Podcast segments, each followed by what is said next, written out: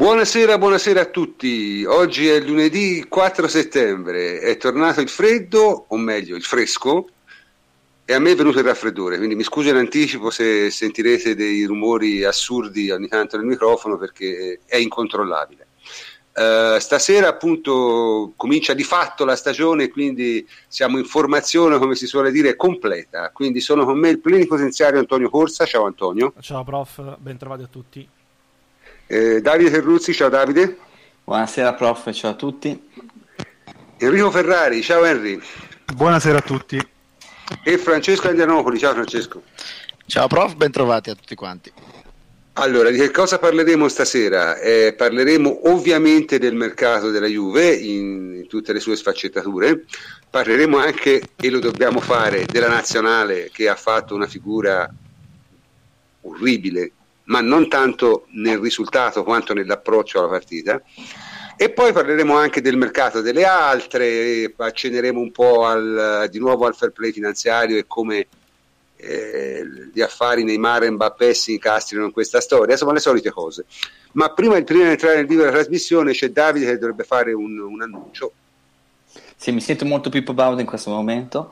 Eh, niente, allora va. ringraziamo tutti gli amici del gruppo Facebook Bianco che abbraccia il nero che ci stanno ascoltando in questo momento. In particolare ringraziamo Ilaria, che è la boss del gruppo, è una persona davvero molto competente a livello calcistico e anche parecchio intelligente. Quindi grazie per l'ascolto e grazie per la compagnia di, per questa puntata e per le prossime.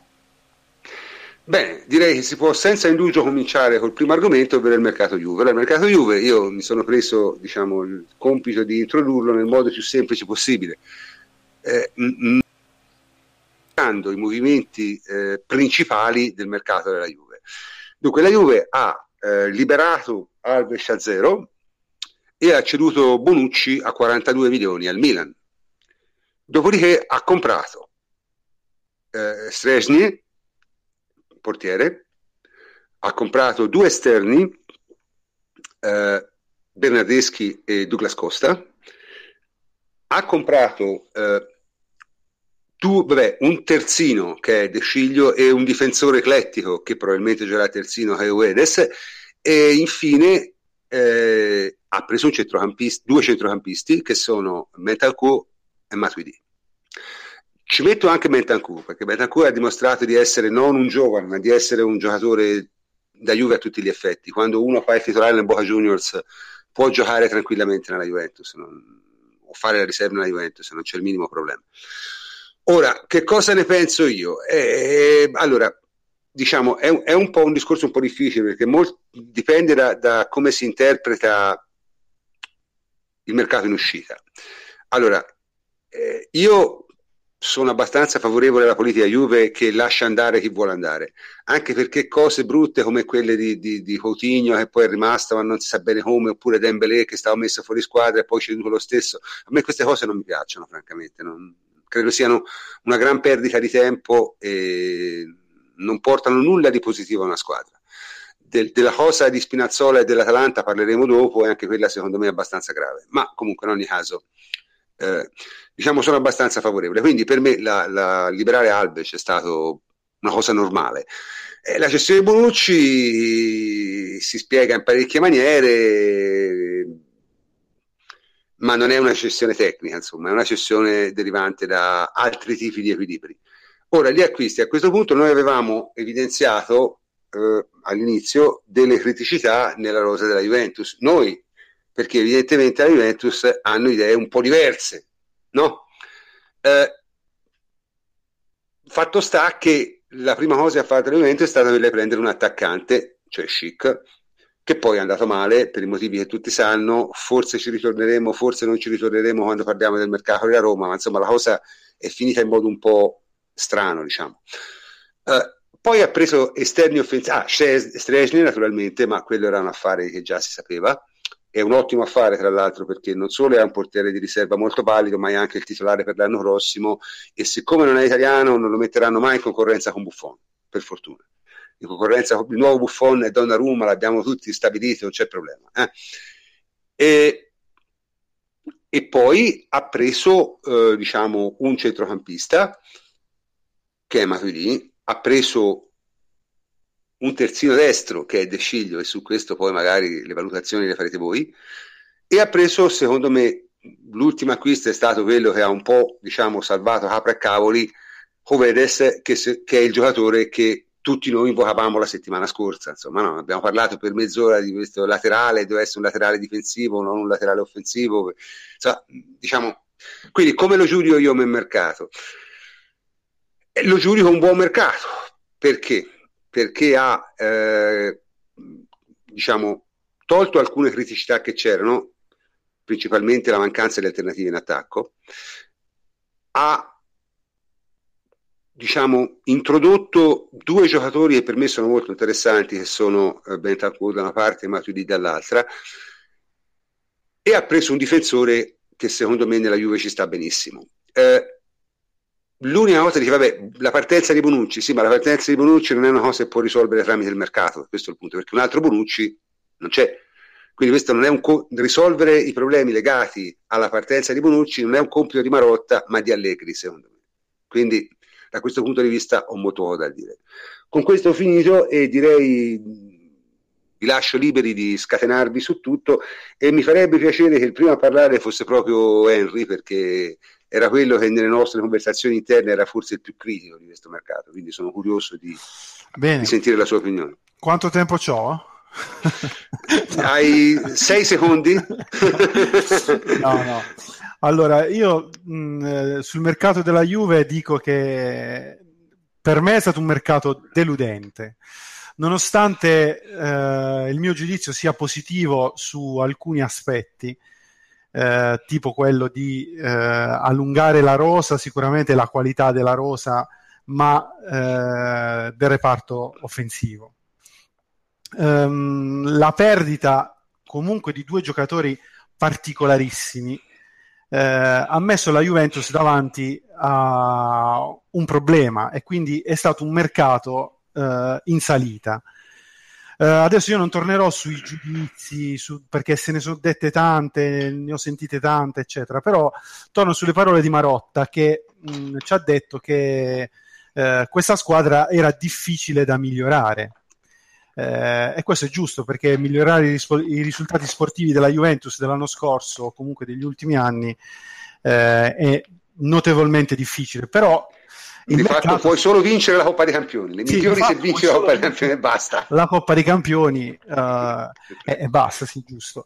Uh, quindi è, è, difficile migliorare i risultati sportivi, però quello che mh, io mi sarei aspettato dalla Juventus uh, era mh, un atteggiamento sul mercato differente, uh, perché l'unica cosa che la Juve può migliorare è la qualità delle prestazioni nella partita, cioè Uh, mi spiego meglio. L'anno scorso noi abbiamo avuto, e, e forse facciamo, uh, ci dimentichiamo troppo facilmente di quello che ha fatto la Juve l'anno scorso, che ha distrutto gli avversari in tante partite eh, e gli sono bastati eh, pochi, cioè gli, a volte gli è bastato un tempo con eh, col Barcellona eh, un'ora, eh, eccetera, eccetera. Io credo che per aumentare questo tempo in cui la Juve gioca molto meglio degli altri, eh, bisogna puntare sulla qualità. Quindi mi sarei aspettato dalla Juventus degli acquisti di grande qualità, anche due, uno lo ha fatto secondo me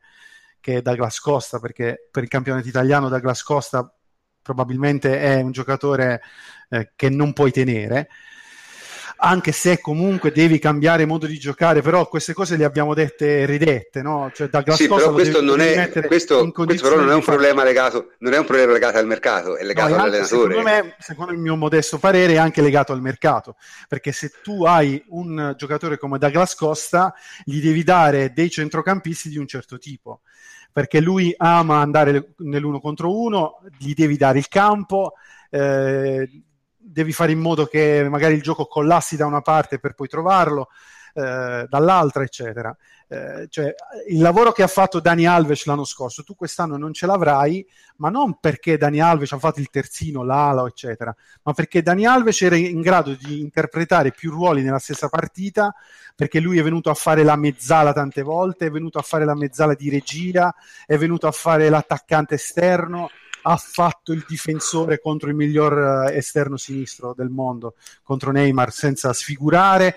Cioè, Dani Alves era uno che anche gli avversari patiscono, anche gli avversari in campo si accorgono della sua presenza. Quindi questa è una sostituzione difficile. Capisco che probabilmente la Juve è stata sfortunata perché non se lo aspettava e quindi è stato un mercato in salita, però ho visto um, che alla fine la Juve si accontenta sempre, comunque fa il, il, l'acquisto eh, diciamo ponderato, sicuro, va sul sicuro.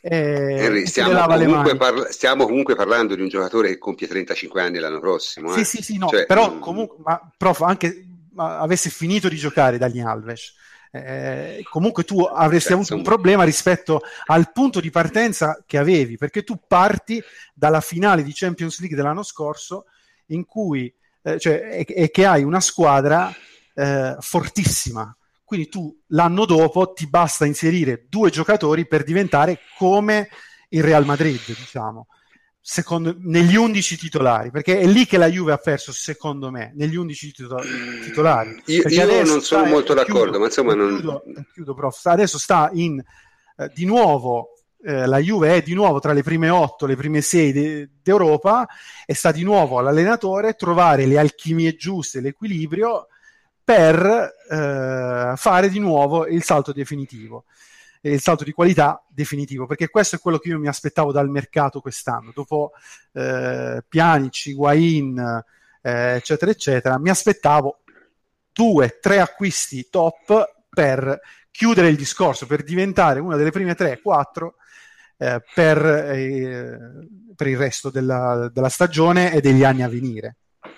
Allora, io, io, non condivido la tua valutazione su Bonucci e Dani Alves, ma non voglio trasformare questa trasmissione in un dibattito fra me e te, quindi do senz'altro la parola a Francesca Andrianopoli, che pensa abbia idee lievemente diverse. Ma, uh, più, che, più, che, idee diverse ho una filosofia diversa, nel senso che come idee in realtà la penso come lui, nel senso che anche io avrei fatto altre cose, avrei preso altri giocatori, avrei puntato più sulla tecnica e sulla, eh, sulla qualità. Esempio eh, banale, io avrei preso Tilemans, un giocatore che si è mosso per relativamente pochissimi soldi rispetto alle follie del mercato, un giocatore che la Juve seguiva e quindi io avrei preso lui. Il problema però è che secondo me non si può ragionare sulla base del io avrei preso eh, o sulla base del eh, è andato via, cioè, non so come dire, su un giocatore alla volta. Cioè, sento molti che dicono è andato via Dani Alves, quindi ci voleva un sostituto di Dani Alves. È andato via eh, Bonucci, quindi ci voleva sostituire Bonucci. Cioè, manca il, il vice Higuain, quindi ci vuole un vice Higuain. Non è così che funziona la squadra di calcio, perché non, non, non è questo il modo. Ma Una squadra... Però, eh? Sì, scusa? No, sì, no, non è proprio il tuo discorso, è vero, però in linea di massima dici c'era Dani Alves che faceva determinate cose, adesso ci vuole qualcuno che faccia le cose che, che ci dava Dani Alves. Non necessariamente, puoi anche cambiare gioco, puoi anche sviluppare il gioco in modo diverso. Io, valutando la squadra nel complesso, mi limito a dire eh, questa Juve l'anno scorso aveva tutta una serie di problemi che noi abbiamo ripetuto più volte, cioè essenzialmente era una squadra dall'età media molto alta, che aveva pochissimi ricambi a centrocampo e nessun ricambio in attacco. Eh, era una squadra con troppi difensori rispetto alla rosa nel suo complesso e questi sono tutti problemi che sono stati risolti risolti egregiamente perché adesso la Juve è molto più profonda a centrocampo, molto più profonda in attacco. Eh, mancavano i giocatori che potessero spaccare in due la partita venendo dalla panca e adesso ci sono perché ci sono almeno altri due rispetto al solo quadrato che c'era l'anno scorso. Quindi io vedo una rosa complessivamente migliorata e non di poco. Poi, certo, eh, si poteva fare di più, benissimo, nella vita si può sempre fare di più nel mondo, ma non, non siamo qui a, a, discutere di perfezione, se no saremmo in chiesa e non allo stadio. Quindi, nei limiti di quello che si può fare, di quello che è possibile fare, a me è sembrato un buon mercato, ma non per altro, perché questa è una buona Juve migliore di quella eh, dell'anno scorso. Poi giustamente Henry dice bisogna eh, risistemare un po' tutto quanto e ritrovare dei, eh, dei meccanismi che sono andati persi, eccetera, eccetera. Certo, però gli allenatori sono lì per quello. E se, sì, ecco. se il criterio fosse eh, restiamo così che abbiamo già la, la, diciamo, la quadratura del cerchio, nessuno cambierebbe mai. E d'altra parte Allegri con, tutti, eh, con, tutte le critiche che riceve, penso che anche l'ultimo dei suoi detrattori non possa negargli che è uno che quando sa e ha bisogno di cambiare e di voltare pagina lo fa senza guardarsi indietro ed è molto bravo a farlo.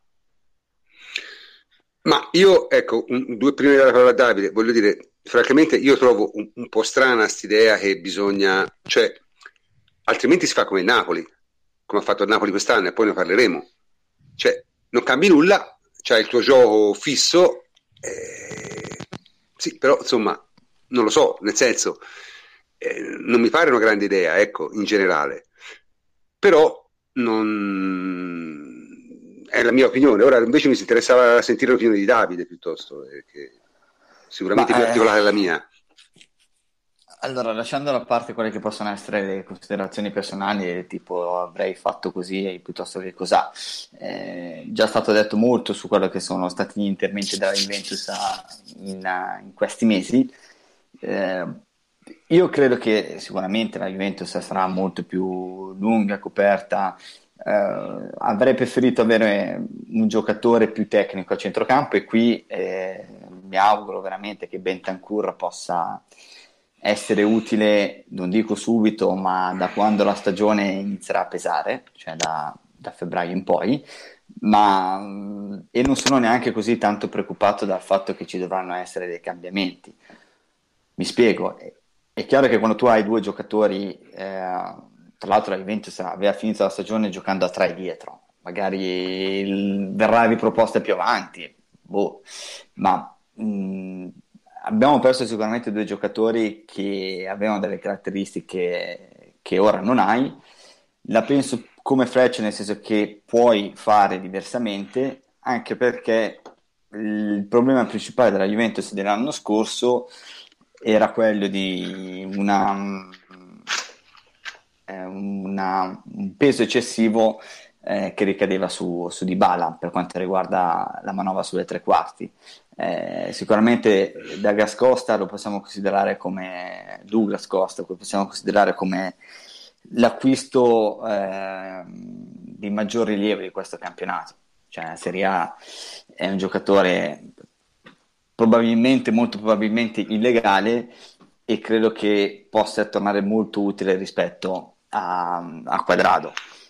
Eh, sicuramente Bernardeschi al momento rappresenta più una scommessa rispetto a quello che poteva essere un altro giocatore, eh, quello che era stato preso a inizio, a inizio mercato, cioè Chic, e, però ha delle caratteristiche che vanno a colmare quella che era una delle nostre lacune, cioè eh, collegamento allora, a, a livello, a livello di, sì, comunque a livello di esperienza in una grande e Bernardeschi cioè e Chic era un, un un'esperienza. Sì, diciamo... sì, è chiaro che sarebbe stato al suo primo anno vero. Cioè, Insomma, ora però è, è bravo Chic, ma non pensare che diventi Higuain in tre mesi. Eh? No, non deve diventare, cioè, nel senso, lui non sarebbe diventato Higuain alla Juventus, sarebbe diventato quel giocatore che ti può giocare tra le linee, perché lui gioca molto bene sotto la punta.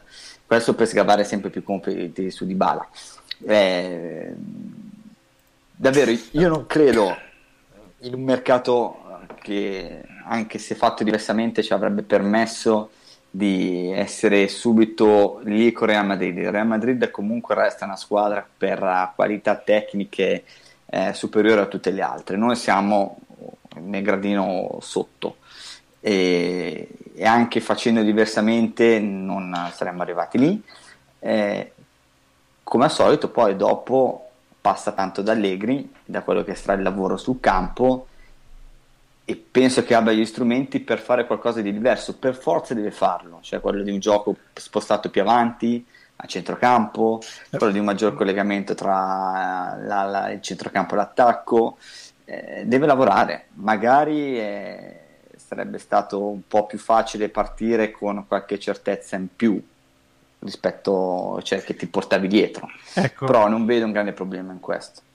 Ecco, eh, scusate, cioè, io eh, sono d'accordo, voi state dicendo che eh, dobbiamo giocare diversamente, no? perché eh, si può ovviare, ma questo l'ho detto anche io tempo fa, cioè si può ovviare alla, alla, alle partenze di Bonucci e di Dani Alves eh, semplicemente giocando diversamente, quindi spostando il baricentro più avanti, eccetera. Però questa cosa noi la dobbiamo fare con Matuidi con De Sciglio, cioè dobbiamo eh, riuscire a ottimizzare e a far funzionare questi giocatori all'interno di una nuova idea di Allegri, che sarà quella di Allegri, eh, per, per, fare in modo che la, la squadra sia di nuovo performante come lo era la, la scorsa stagione. No? Dobbiamo fare le stesse cose fatte con gli altri in maniera diversa, ma che funzionino allo stesso modo. Ecco, io non credo, oh, scusa, Harry, che vadano fatte le stesse cose. No, le stesse cose, la, io... stessa, la, stessa, prestazione, cioè tu, tu devi avere lo sì, stesso però... risultato con la stessa qualità con questi giocatori, spostando il baricentro più avanti.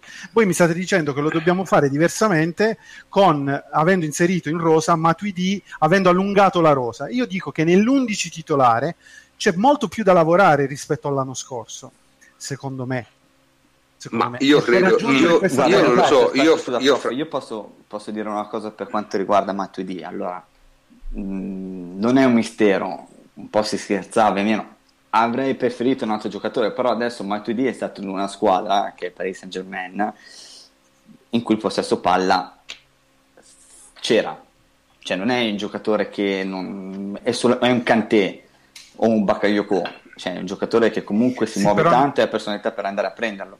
Quello che io penso è che la difesa, l'uscita dalla palla della difesa debba agire molto più velocemente. A me non piace quando il possesso palla è basso per sì, ma, ma infatti Davide, tu dicevi bene prima che l'anno scorso eh, noi avevamo l'uscita e chi si faceva carico de, alla fine de, dell'uscita, delle botte, eccetera, era di Bala, perché era l'unico modo per uscire centralmente che avevamo eh, in, in, alcune partite, che abbiamo avuto in alcune partite. Quest'anno abbiamo inserito Douglas Costa e lo dobbiamo utilizzare in un certo modo che darà una grossa mano, ma quest'anno la variante qual è? È che Pjanic sta scendendo in mezzo ai due centrali a prendere palla per farci giocare.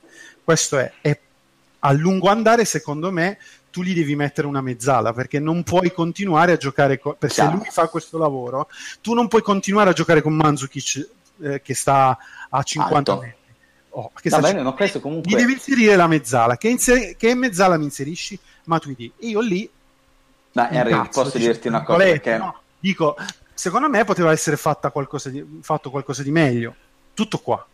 Io guarda, credo che poi dopo l'allenatore trovi 27.000 soluzioni. Se uno va a vedere Genoa-Juventus, a certi momenti il giro palla era 3, perché Ristagna stava più basso, c'era Quadraro che stava largo insieme ad Alessandro e già Pjanic si abbassava molto meno rispetto a quello che è stato fatto in precedenza. Perché poi dopo mm, eh, inizi in una maniera, inizi quasi sperimentando, sì, sì, cioè Allegri è sempre fatto così, poi dopo quello che potrà essere lo andiamo a vedere. Cioè, il fatto che lui abbia finito a tre non vuol dire che giocheremo sempre in questa maniera qui, però ecco, io non credo che ci debba essere la salita alla Volpiana con così tanta frequenza, te lo dico proprio perché è che poi dopo hai Manzo che ah, sal... Sono d'accordo io, Quindi... sono d'accordo. Ma però, la salita la puoi fare in determinati... Sì, sì. Vai, vai, cioè, vai, vai eh, Francesco. Secondo me stiamo, stiamo, troppo ragionando in termini di, di, dettaglio anziché di quadro generale, perché eh, Henry dice eh, va bene, siamo più forti complessivamente, ma nell'11 titolare eh, siamo meno qualitativi. No, se, però io dico nell'11 titolare devi lavorare di nuovo sperando che i nuovi ti diano la, le stesse qualità, tra virgolette. Però la, a questo punto la mia risposta è: ma l'anno scorso qual era l'11 titolare? Perché poi ma... se andiamo a guardare eh, l'11 titolare eh, come partite giocate e minuti giocati, Dani Alves non c'era. E allora se tu prendi l'11 titolare dell'anno scorso e, e ci metti eh, Douglas Costa sei più forte. Se andiamo a guardare le partite in cui non c'era Bonucci, la Juve le ha vinte praticamente tutti.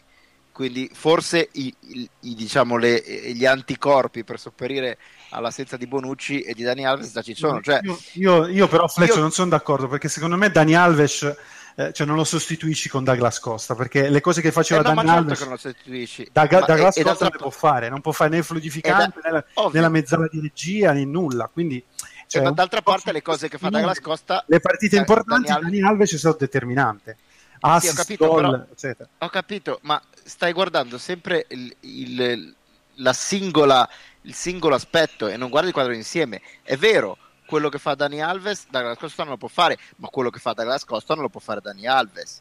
Quello che fa da Bentancur l'anno scorso non ce lo dava nessuno. Quello che fa Matuidi l'anno scorso non ce lo dava nessuno. Perché attenzione, uno dei grossi problemi, e a Madrid si è visto, che aveva la Juve l'anno scorso, era che quando una squadra a centrocampo alzava il ritmo e ti costringeva a correre di più a centrocampo, tu non avevi giocatori per farlo perché avevi soltanto i compassati piani Ciocchedira o se no se mettevi i corridori perdevi in qualità.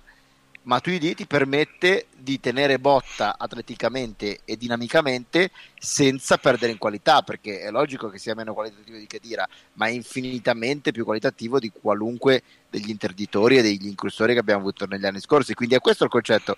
Secondo me, se stiamo a ragionare sul singolo giocatore, il singolo movimento, la salita alla Volpiana, sì, no, eh, ci incartiamo perché bisogna vedere il complesso della squadra e nel complesso della squadra ci sono più giocatori forti, più versatilità, più ruoli diversi che l'anno scorso non avevamo e poi da questo, eh, ripeto, le nuove soluzioni che tu dici dove arriveranno le nuove soluzioni come se dovesse portarcele la Madonna, ma non è così, cioè gli allenatori bravi sanno trovare facilmente le nuove soluzioni se hanno tanto materiale a disposizione. Allegri è bravo, ha tanto materiale a disposizione, molto versatile, non ho nessun dubbio che troverà nuove soluzioni. È quasi, è quasi naturale, è quasi ovvio, certo che le troverà.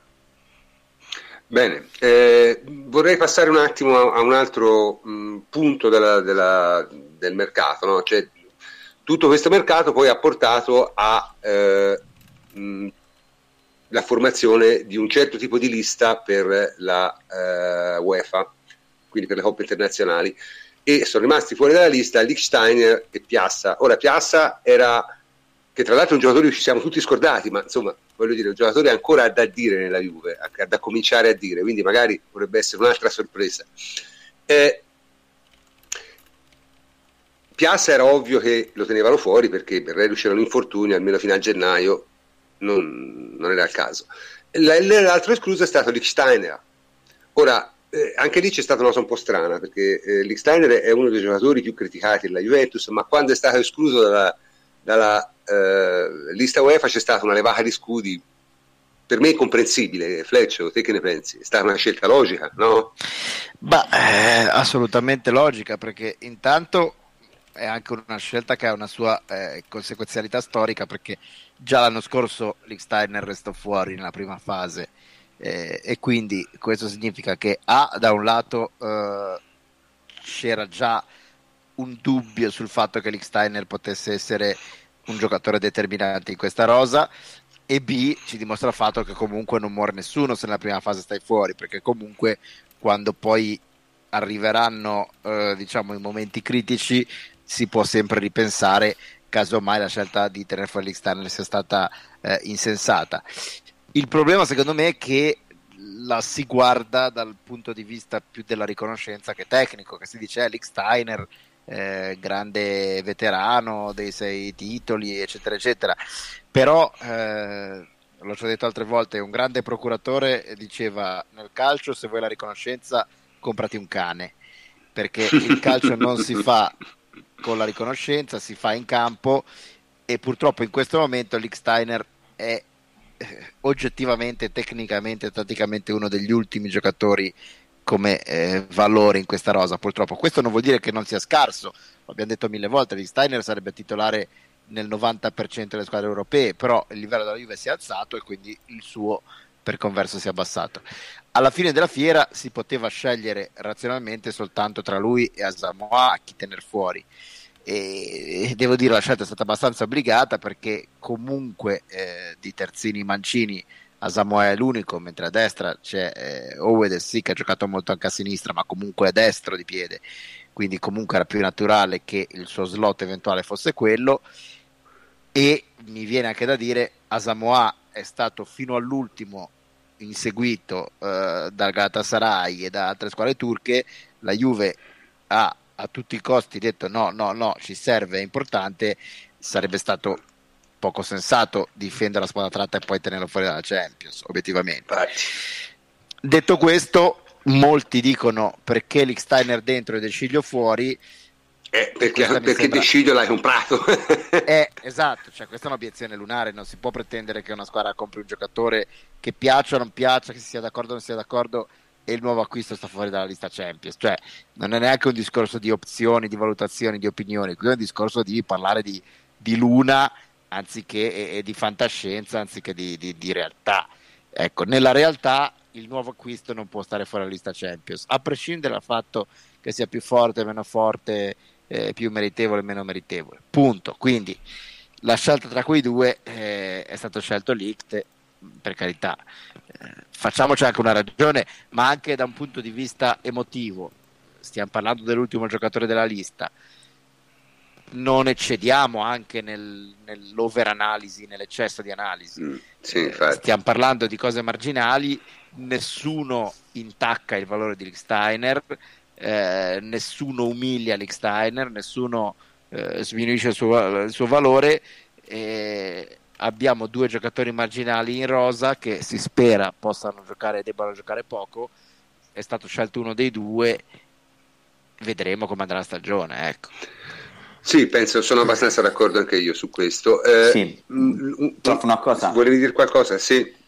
Non volevo stare moltissimo su questo. Eh. No, no, ma, ma, volendo l'unico problema è che eh, arriviamo a dover tenere fuori qualcuno.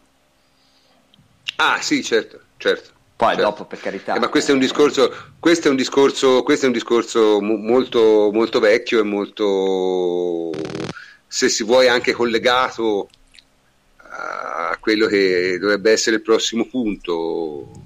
Si è parlato molto, per esempio, di questo fatto che non si riesce a fare CTP o... Eh, questo meriterebbe una puntata, diciamo, perché i problemi in realtà sono molto, molto grossi e Antonio Corsa, che non è ancora intervenuto ma sta ascoltando, ci potrà confermare che eh, le squadre, le nazioni che non hanno problemi, le squadre e nazioni che non hanno problemi con il CTP eh, sono le squadre, sono le nazioni che hanno le squadre B. Guarda caso. Francia, Germania e Spagna. Italia ci sono problemi, Inghilterra ci sono ancora più problemi. Mi confermi Antonio? Sì, con la lista è assolutamente così, è oggettivo il fatto è, assolutamente, è oggettivo. Quindi, aiutino. E, e, questo succede semplicemente per il fatto che con le regole eh, UEFA te per avere un, un, CTP devi avere uno che è stato in, in, primavera tre anni di fatto, tipo appunto Ken, Ken scusate, perché non è vero che la Juve non ha CTP, la Juve di CTP ce n'ha a valanghe, il problema è che sono scarsi, perché i giocatori hanno fatto tre anni nella primavera della Juve ce ne sono valanghe, il problema è che non ce n'è uno buono per adesso. E questo è il punto, chiaro? E, e, e, l'errore è comprare giocatori di 17 anni, di 18 anni e metterli in primavera e farli fare un anno in primavera. Quello è un errore grosso perché quelli non saranno mai CTP. E, e chiaramente succede tipo come è successo per esempio a Lirola, ha finito la primavera, gli mancava ancora 14 mesi, non lo puoi tenere 14 mesi fermo Spinazzola è un'altra cosa completamente diversa perché quando ha finito la primavera non ci credeva nemmeno la sua mamma e avrebbe giocato in Serie A. Quindi voglio dire, quella è ancora un'altra cosa. Quello non sarebbe mai stato CTP con nessuna regola del mondo. Ma per esempio Lirola, se ci fossero state le squadre B, forse lo diventava. Ecco. Quindi sono, diciamo, quando si parla di queste cose è sempre, è sempre difficile. E parlando di Spinazzola, però, eh, Antonio, che c'è da dire su Spinazzola. Poi mi sembra che anche Henry abbia qualcosa da dire su Spinazzola, mi sbaglio? Sì, una cosa breve dirò su Spinazzola, però facciamo intervenire Antonio. Mm, sì, Antonio, vai. No, vabbè, su Spinazzola, guarda, innanzitutto diciamo la polemica che si è creata eh, per le parole di Marotta su, sul Pau Gomez, eccetera. Eh, innanzitutto io farei una, uh, una inizierei dai fatti.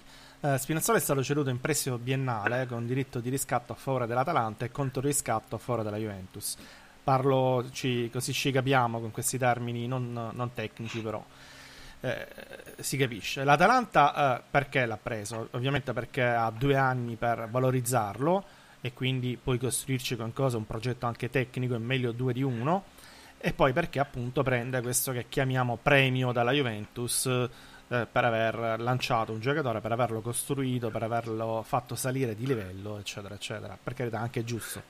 Eh, questo è successo? Che l'Atalanta ha chiesto, la Juventus ha chiesto all'Atalanta eh, il giocatore con un anno d'anticipo eh, il giocatore ha chiesto la cessione, l'Atalanta ha rifiutato e ha chiesto alla Juventus di rispettare i patti. La Juventus a un certo punto si è arresa, aveva Samoa che chiedeva la cessione perché aveva ricevuto un'offerta molto alta eh, da parte del Galatasaray come ingaggio. Eh, la Juventus ha detto: Vabbè, se viene Spinazzola, eh, ti libero ad Asamoah. Asamo- eh, Spinazzola non è venuto perché, appunto, per Cassi eh, ha chiesto il rispetto delle regole eh, del, del, dei contratti scusami, con, con, la Juventus e quindi si è chiusa la vicenda dal punto di vista del mercato. Cosa è successo poi? Questi sono i fatti. Poi si inserisce il gossip. Il gossip dice che il Papu Gomez ha scritto poi dei post su Instagram parlando di tradimento, dicendo una serie di messaggi che sono stati interpretati come rivolti a Spinazzola. Eh, da chi? Da me no, eh, da te neanche, cioè nel senso noi non ci occupiamo di gossip, mm-hmm. ma sono state interpretate così da Spinazzola e dai suoi agenti. Poi Spinazzola e i suoi agenti hanno parlato con la Juventus, ovviamente hanno mostrato preoccupazione perché se il capitano di una squadra ti bullizza a mezzo Facebook, a mezzo Instagram, ovviamente sei preoccupato. Ehm, tra l'altro questo è successo da parte di un calciatore che guadagna 2 milioni netti l'anno, no? fresco di rinnovo e di aumento nei confronti di un ragazzino, perché poi diciamo le cose come, sta, come stanno, che poi Francesco è uno che lo ripete sempre.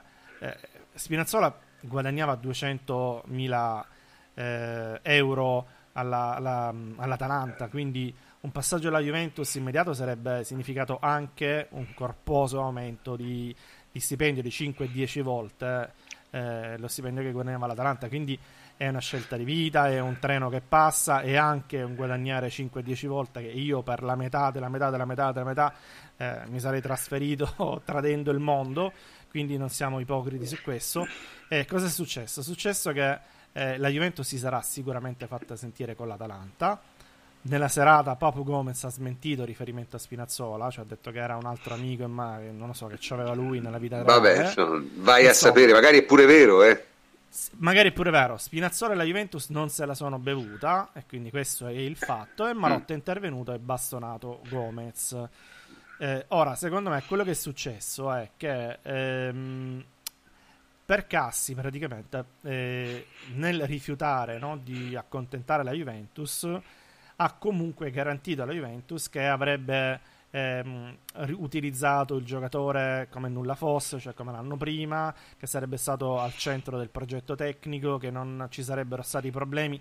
L'ha dichiarato anche oggi per Cassi giorn- sui giornali e quindi praticamente ha rassicurato la Juventus guardate che non ci sarà problema comunque il giocatore torna anche se ha chiesto la cessione lo aspettiamo tutti a braccia aperte quindi trovarsi con il capitano della squadra che praticamente lo, lo bullizza e dice anche se torni sì, non ti voglio più, insomma eh, mette un po' in imbarazzo per Cassi stesso, no? per primo, cioè, eh, era la condizione per, eh, per tenertelo e poi il capitano della squadra interviene. Ora, per Cassi che poteva fare realisticamente? O bastonare eh, il Papo Gomez, che però è il capitano, simbolo, eccetera, della squadra, oppure stare zitto e lasciare che lo facesse Marotta.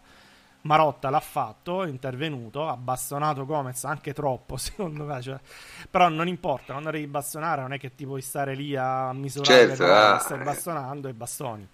E, e, per Cassi è stato zitto, quindi questa è la soluzione del, del, tutto che secondo me fa capire che un pochettino un mezzo accordo ci fosse, o comunque un, un imbarazzo pieno da parte di Percassi mm. ci fosse sì, che tra l'altro io sono sincero. sarebbe io... intervenuto a difendere un proprio giocatore. Io sono sincer- son sincero, eh. l'ho detto l'altra zitto, volta e lo, e lo ribadisco zitto. adesso. Insomma, la Juventus è la squadra che ti compra i giocatori, la Juventus è la squadra che ti ah, presta i giocatori. Sì, sì, cioè, se, se, la Juventus ti chiede un favore, glielo fai e incassi. Non è una grande idea quella dell'Atalanta, secondo me. Mm. Eh, vabbè, anche perché poi. È un, è una, anche un braccio poi, di ferro che probabilmente pagherà. Sì, ma un braccio Esatto, anche perché poi eh, se Henry voleva forse dire qualcosa anche lui? Sì, eh, anche aggiungiamo che a me risulta da fonti abbastanza dirette che la Juventus avesse fatto un'offerta mh, importante all'Atalanta e, e quindi eh, secondo me è ancora più grave la posizione dell'Atalanta eh, la posizione rigida dell'Atalanta perché la Juve ha offerto mh, ha fatto una bellissima offerta all'Atalanta per portare per riportare Spinazzola a Torino. E, ed è stata rifiutata eh, e rispedita al mittente. Mm, in modo mm, stranamente ostile. Cioè tu alla fine non è un giocatore tuo lo puoi sostituire poi non è che la Juve glielo ha chiesto solo gli ultimi giorni di mercato. La Juve l'ha chiesto all'Atalanta a luglio e quindi insomma io spero retroceda l'Atalanta. ecco che cioè, questa, questo, questo, pensiero è molto gentile, molto gentile da parte tua. Ma io non... vediamo sono... tutti i tifosi dell'Atalanta sì, che, sì. ci ascolta. Salutiamoli, ciao. Sì. Ciao, ciao. Sì.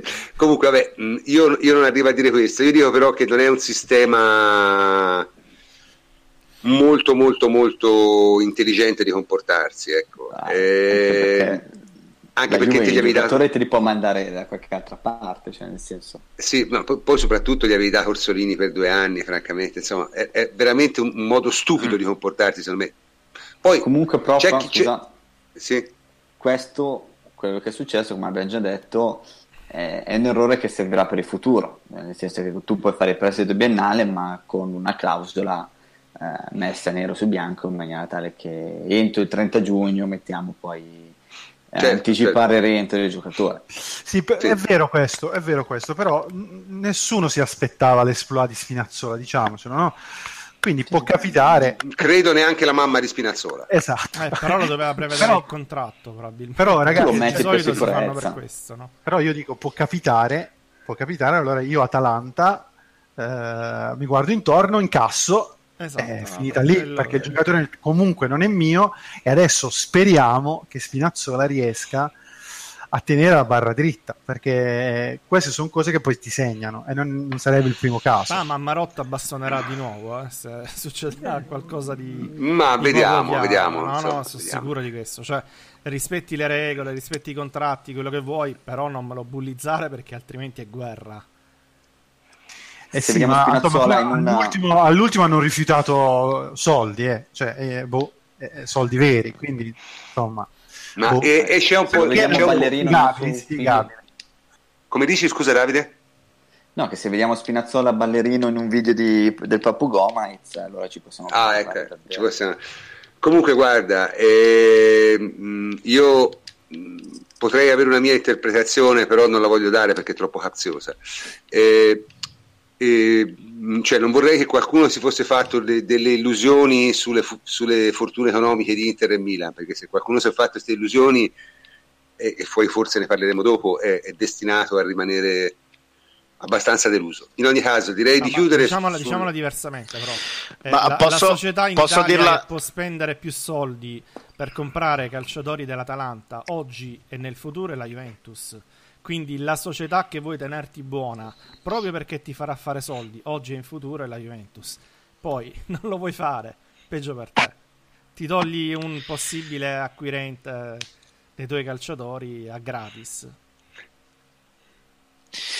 Però secondo me un minimo, cioè io capisco il lato razionale, cioè uno dice puoi fare un favore alla Juve, eh, se io fossi una squadra mi farei furbo e farei fuori la Juve è vero, questo lo, lo, concepisco, però non è assurda la posizione dell'Atalanta, perché obiettivamente l'Atalanta ha un vantaggio nel prendere in prestito giocatori di altre squadre, cioè il fatto di poterli tenere per due anni. Se le levi anche quello, eh, ma il vantaggio sta anche nel ricevere un po' di so- sta anche nel ricevere dei soldi, eh, comunque. È un vantaggio ma anche in quello. Questo momento, ma in questo momento sono pieni di soldi. Hanno venduto che sia Gagliardini per quasi 50 milioni di euro. Cioè, loro in questo momento eh, il prestito biennale per loro è un grosso vantaggio. Francesco, la posizione loro è dici... legittimissima. È stupida, probabilmente. Eh. Questo è il mio, il eh, mio eh, ma, no, ma quello è legittima. Cioè, allora, che sia, che, sia legittima, che sia legittima non, non ci Eh, piove. non, non v'è No, dubbio. Eh. Io, no, io sto dicendo non è stupida perché nel momento in cui per loro avere giocatori di un certo livello in prestito biennale è importante, se la gente inizia a mettergli prestito biennale ma poi con la cosa non possono Eh, portare però dietro, loro però questo Francia- vantaggio mi non sa lo che si porta. sono montati Eh, un po' lo la perde. testa a Eh. Bergamo si sono montati un po' la testa cioè l'obiettivo loro dovrebbe essere averli due anni per costruire dei calciatori e poi eventualmente incassare da quei calciatori se qua invece eh, credono di tenerli due anni perché devono fare l'Europa League eccetera mi sa che stanno un po' facendo il passo più lungo della gamba cioè, soprattutto che tu anche hai- perché, soprattutto anche perché con, con questo casino incassa. E questa è la filosofia di sempre dell'Atalanta. Ora non so se è cambiata quest'anno, però se tu hai costruito in un anno invece che due, bravo, un calciatore, merito tuo, vai e incassa. Incassa anche assai perché puoi chiedere, se è una questione di prezzo, alzi il prezzo, alzi la richiesta nei confronti della Juventus, ma c'è stato un muro totale che mi risulta, a prescindere da- dai soldi, cioè è stato un muro, un- un- una giustificazione tecnica, cioè ci serve il giocatore. Ecco, quando Eh, dici ma magari- serve il giocatore non riconosco più l'Atalanta, è, una, è Ma magari è un'altra società. ma su questo è- magari hai ragione. Su questo magari hai ragione, magari sono la montati la Juve, testa. non- soprattutto Magari ragazzi sono montati perché la testa, però eh, non puoi fargli una colpa No, se no, loro non li faccio pensano una colpa, anche della sì, il problema però ragazzi rendiamoci conto di una cosa Anche che perché- Spinazzola quest'anno nell'Atalanta sì, c'è un'altra cosa da dire che eh, è un sistema che loro non solo gli ha, gli ha portato bene ma per loro continua a funzionare perché per dire l'Inter ha preso Bastoni Sì, sì. gliel'ha preso col prestito biennale Sì, sì, quindi certo. per loro è un sistema che loro eh, ritengono a torto o a ragione che eh, No, ma io non valorizzare contesto questo, però quando una e società nel che per te è vitale, questo che per te è vitale perché hai soldi, quindi ti compra i giocatori, tu sei una società venditrice. Quando una società del genere ti chiede un favore, boh, Eh, capito, ci, sono, ma, ci eh, sono anche dei vantaggi a medio-lungo termine, capito? Puoi o, o dire Ma c'è no, anche- mi serve oggi perché devo arrivare di nuovo quarto in ma campionato. che poi non giocherà mai Spinazzola quest'anno nell'Atalanta ragazzi realisticamente non giocherà mai cioè No, prendiamoci no, no, gioca, No, io- gioca, io per sono gioca. d'accordo no non l'hanno non l'hanno te- no, no, no, Per me non gioca, sono- però, per me non gioca. siamo, non, non siamo all'asilo, non, non l'hanno tenuto. No, ma io credo che il prof intenda... L'hanno tenuto cioè- perché gli serve. Eh. sì, ma non, sì non ma non è di delle presenza. condizioni di giocare Non in, ter- non in termini Ma di presenza, no. magari le presenze le farà. si riprende. Eh, io, io sono d'accordo col prof, lui farà le presenze, ma non sarà il- lo Spinazzola dell'anno scorso. Anche perché Ma non io, ha- se fossi Spinazzola, non giocherei come a, Eh, ma al- sarebbe a solo svantaggio suo. Perché nella- perché nella poi la situazione Lo so, però- si muove in altro Ma- modo se non gioca bene. È, il, è il terzino, è il terzino titolare della nazionale in questo momento. Eh. Cioè non, eh, Di è, di questo ma- ne parliamo dopo eh, non ma anticipiamo poi No, non è una cosa ma poi bella, però perché- ne perché prendiamo dovrebbe- cioè, Ci stanno i mondiali, non- forse. Eh, non ci si fanno. eh, Cioè, per loro è il loro lavoro, non si fanno i dispetti. Cosa faccio? Gioco male per fare un dispetto no, all'Atalanta. ma non esiste neanche. No, ma non è che uno eh, gioca no. male apposta. Eh. Cioè, Ma se non gioca male apposta, la settimana prossima se l'è dimenticata sta vicenda qui. Non, non vabbè vediamo neanche, cioè. vediamo vediamo Anche Io- perché per lui stesso giocare l'Europa noi di- tu dici giustamente Antonio, ma che gli frega un giocatore in più per giocare l'Europa League? Quando mai se la rigioca le- la- l'Atalanta l'Europa League con l'Everton? Cioè, Eh, capito, loro possono anche essere capito, disposti a rinunciare a qualcosa per il futuro per del questo. Sassuolo. Quando mai se la giocano, poi arriva ultimo nel girone. E, e Eh, capito, ma, ma intanto te la Eh, sei e poi giocata. arrivi quattordicesimo, sei quindicesimo. giocata. Cioè, bisogna anche Non lo so, vabbè. degli altri. Non si può Diciamo- No, diciamo per questo- carità, per carità. col per carità, però allora, diciamo che Eh. questo argomento l'abbiamo sviluppato ampiamente vabbè, l'anno e prossimo forse- non se la gioca, tanto retrocede. Quindi Ecco, va bene. Allora, questo argomento l'abbiamo diciamo, am- sviluppato ampiamente, abbiamo anche parlato molto del mercato della Juventus, direi che è il momento di passare a un altro argomento eh, che ci serve un po' da intermezzo prima di parlare del mercato delle altre ed è ovviamente la nazionale. Io Eh, personalmente non sono soverchiamente interessato alla nazionale, però effettivamente sabato è stata una cosa un po' strana, no? A cominciare dalla è stata formazione una cosa che... normalissima più che altro. No, no, no, aspetta. Sì, la cosa strana è stata, è stata la formazione che al momento noi eravamo, questo lo dico ai nostri ascoltatori, noi eravamo tutti nella nostra chat, al momento abbiamo visto la formazione abbiamo detto tutti, questo è un suicidio annunciato. Davide, Sì, cioè nel senso, ehm, io tra l'altro il primo tempo ho visto pochissimo perché stavo facendo altro, quindi vedevo la partita un po' in sottofondo. Ma è chiaro che poi dopo eh, è impensabile andare a giocare in casa della Spagna, di questa Spagna, che è, è completamente diversa rispetto a quella che abbiamo affrontato agli europei o anche quella che abbiamo incontrato uh, un anno fa a Torino, se non ricordo male, no? eh, nella grande andata. Eh, una Spagna con Isco, una, una Spagna con, uh, con Assensio, è una Spagna e, e, come sempre è successo quando tu vai a giocare con la Spagna eh, devi rinforzare la linea difensiva e avere un centrocampo folto perché sai che loro palleggiano molto e quindi eh, devi fare questo. Ma soprattutto tu puoi giocare con qualsiasi modulo. E poi dopo ne parleremo, cioè nel senso che c'è questa epica e questa epopea di una Italia che è dentro a un progetto di gioco spettacolare, offensivo, che ci porterà a essere alla pari di altre nazionali, proprio come cultura calcistica. Cioè... Con questi calciatori è impossibile, cioè nel senso ehm, credo che una delle qualità dell'allenatore debba essere sempre quella di adattarsi al materiale che hai a disposizione, soprattutto se sei un commissario tecnico, perché un commissario tecnico durante eh, gli anni non ha mh, mm, occasioni, cioè è un selezionatore, quindi mh, mm, ragioni per vincere la partita, ragioni in base al materiale che hai.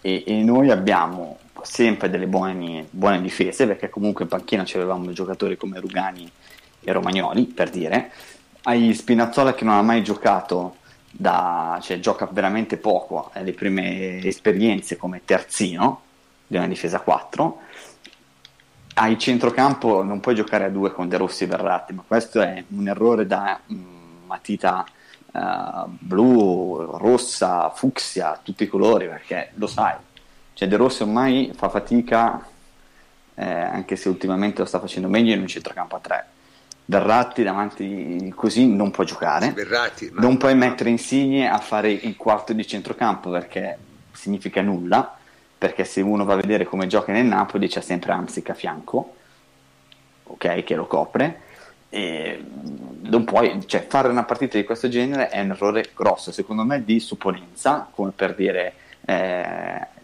un po' di, di un allenatore di, che ha creduto veramente di poter cambiare la, la storia dell'Italia calcistica di, e a farlo nella partita e l'ha fatto nella partita sbagliata perché comunque con questa Spagna devi avere un atteggiamento molto umile e fare quello che sappiamo sì, fare meglio poi, cioè, ma poi non puoi pensare cioè, ma cosa fai? Marcare Isco a Verratti cioè, Isco ha fatto. Ma tra l'altro non lo marcava, prof. Cioè, il problema è pure questo. Cioè, nel senso, che quando tu giochi contro queste squadre qua, cioè, che uno dei limiti della squadra di Ventura, sempre, è stato che sono poco aggressive quando non si hanno la palla. A parte se hai dei difensori che sono dei fabbri come Glick, ma a centrocampo loro sono, le squadre di Ventura sono sempre molto poco aggressive, scivolano sempre eh, dove c'è la palla.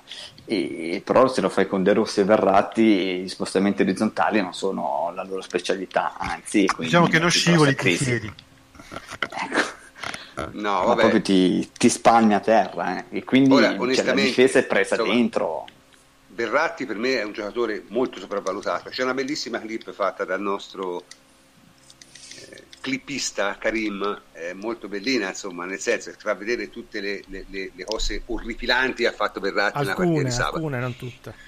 Alcune, alcune delle cose più orripilanti ha fatto nella partita di sabato, ma onestamente, cioè, farlo giocare in un centrocampo a due è volergli veramente male. Sì. Cioè, è volergli, è voler dire metto in evidenza tutti i difetti che hai.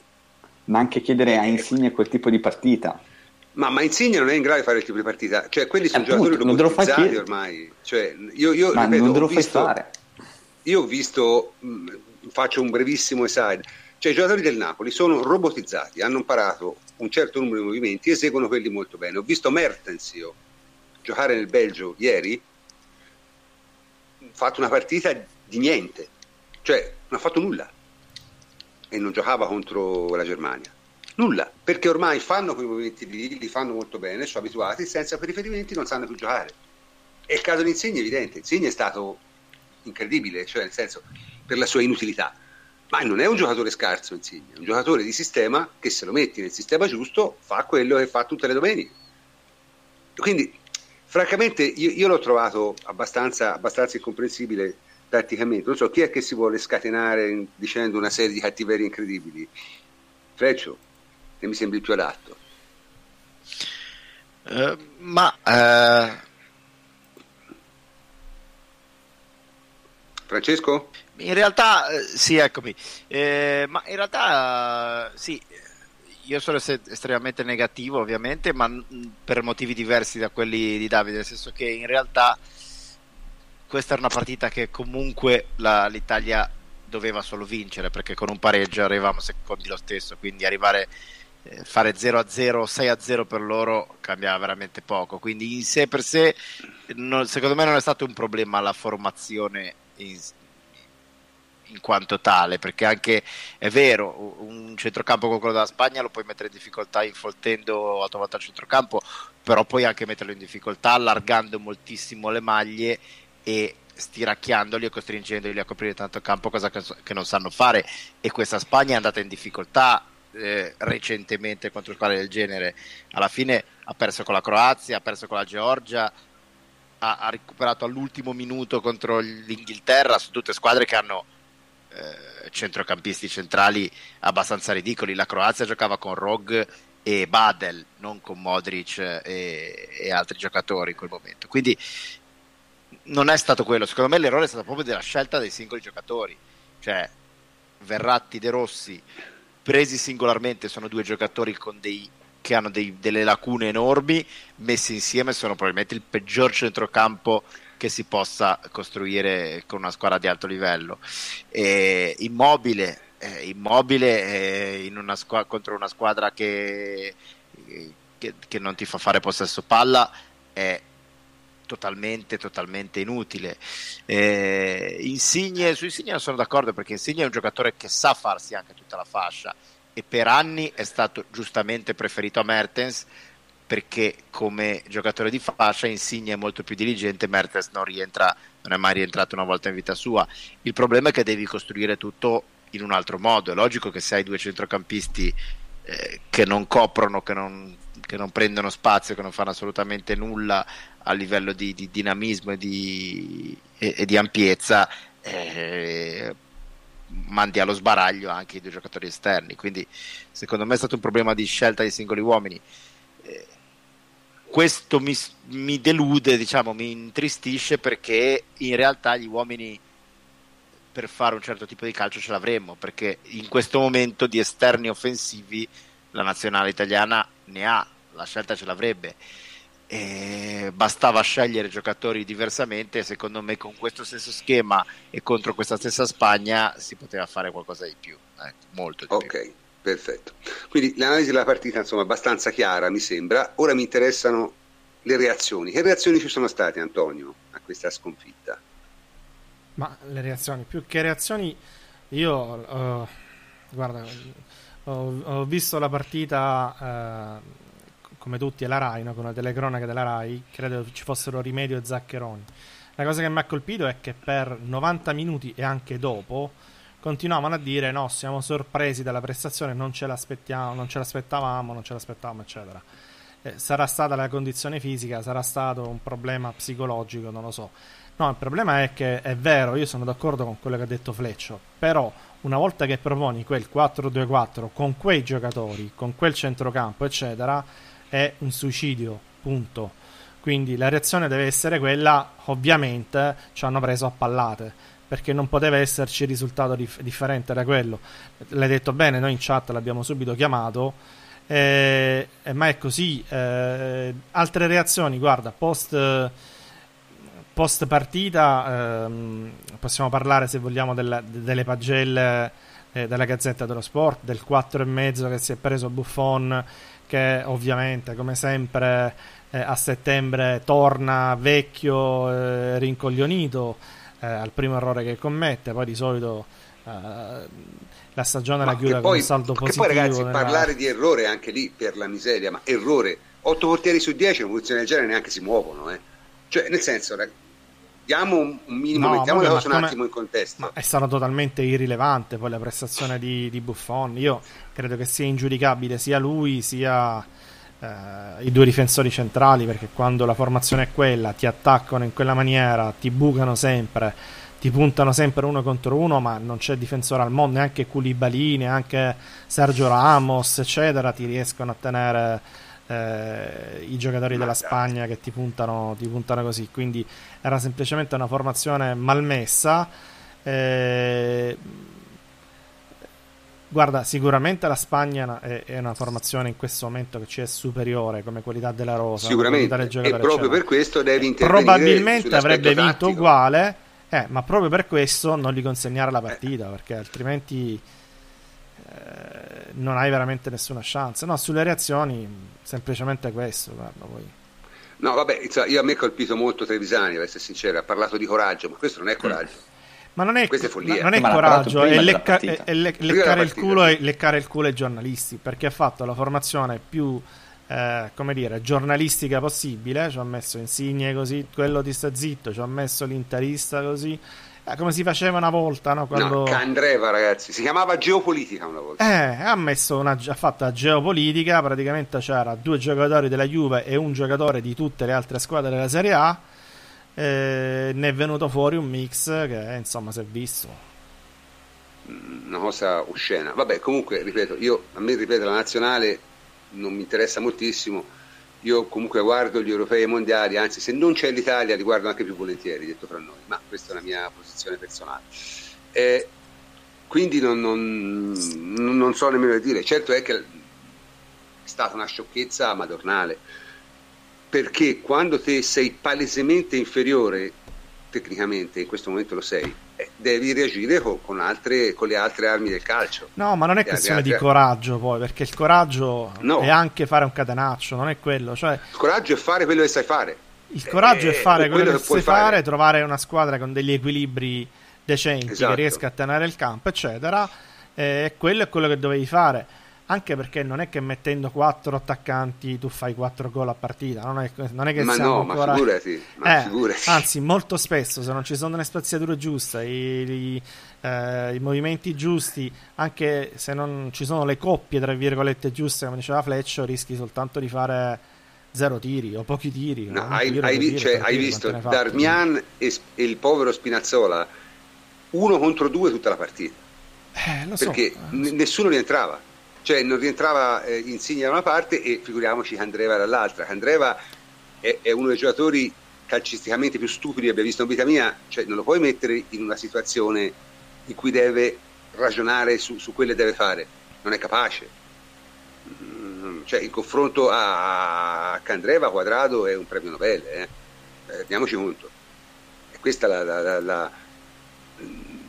Quindi hai questi giocatori, sono questi io non dico nemmeno ne poteva mettere altri, magari c'è solo questi, magari boh, che ne so, però insomma devi, devi fare in modo di, di, non fare una cosa che è palesemente folle, secondo me. Ecco, questo è, è, è il grosso grosso errore. E direi però di chiudere la nazionale perché francamente secondo me se ne parla anche troppo, è stata una cosa veramente brutta anche perché era di quelle cose che sai già come vanno a finire, eh, insomma nello sport se, se sai già come va a finire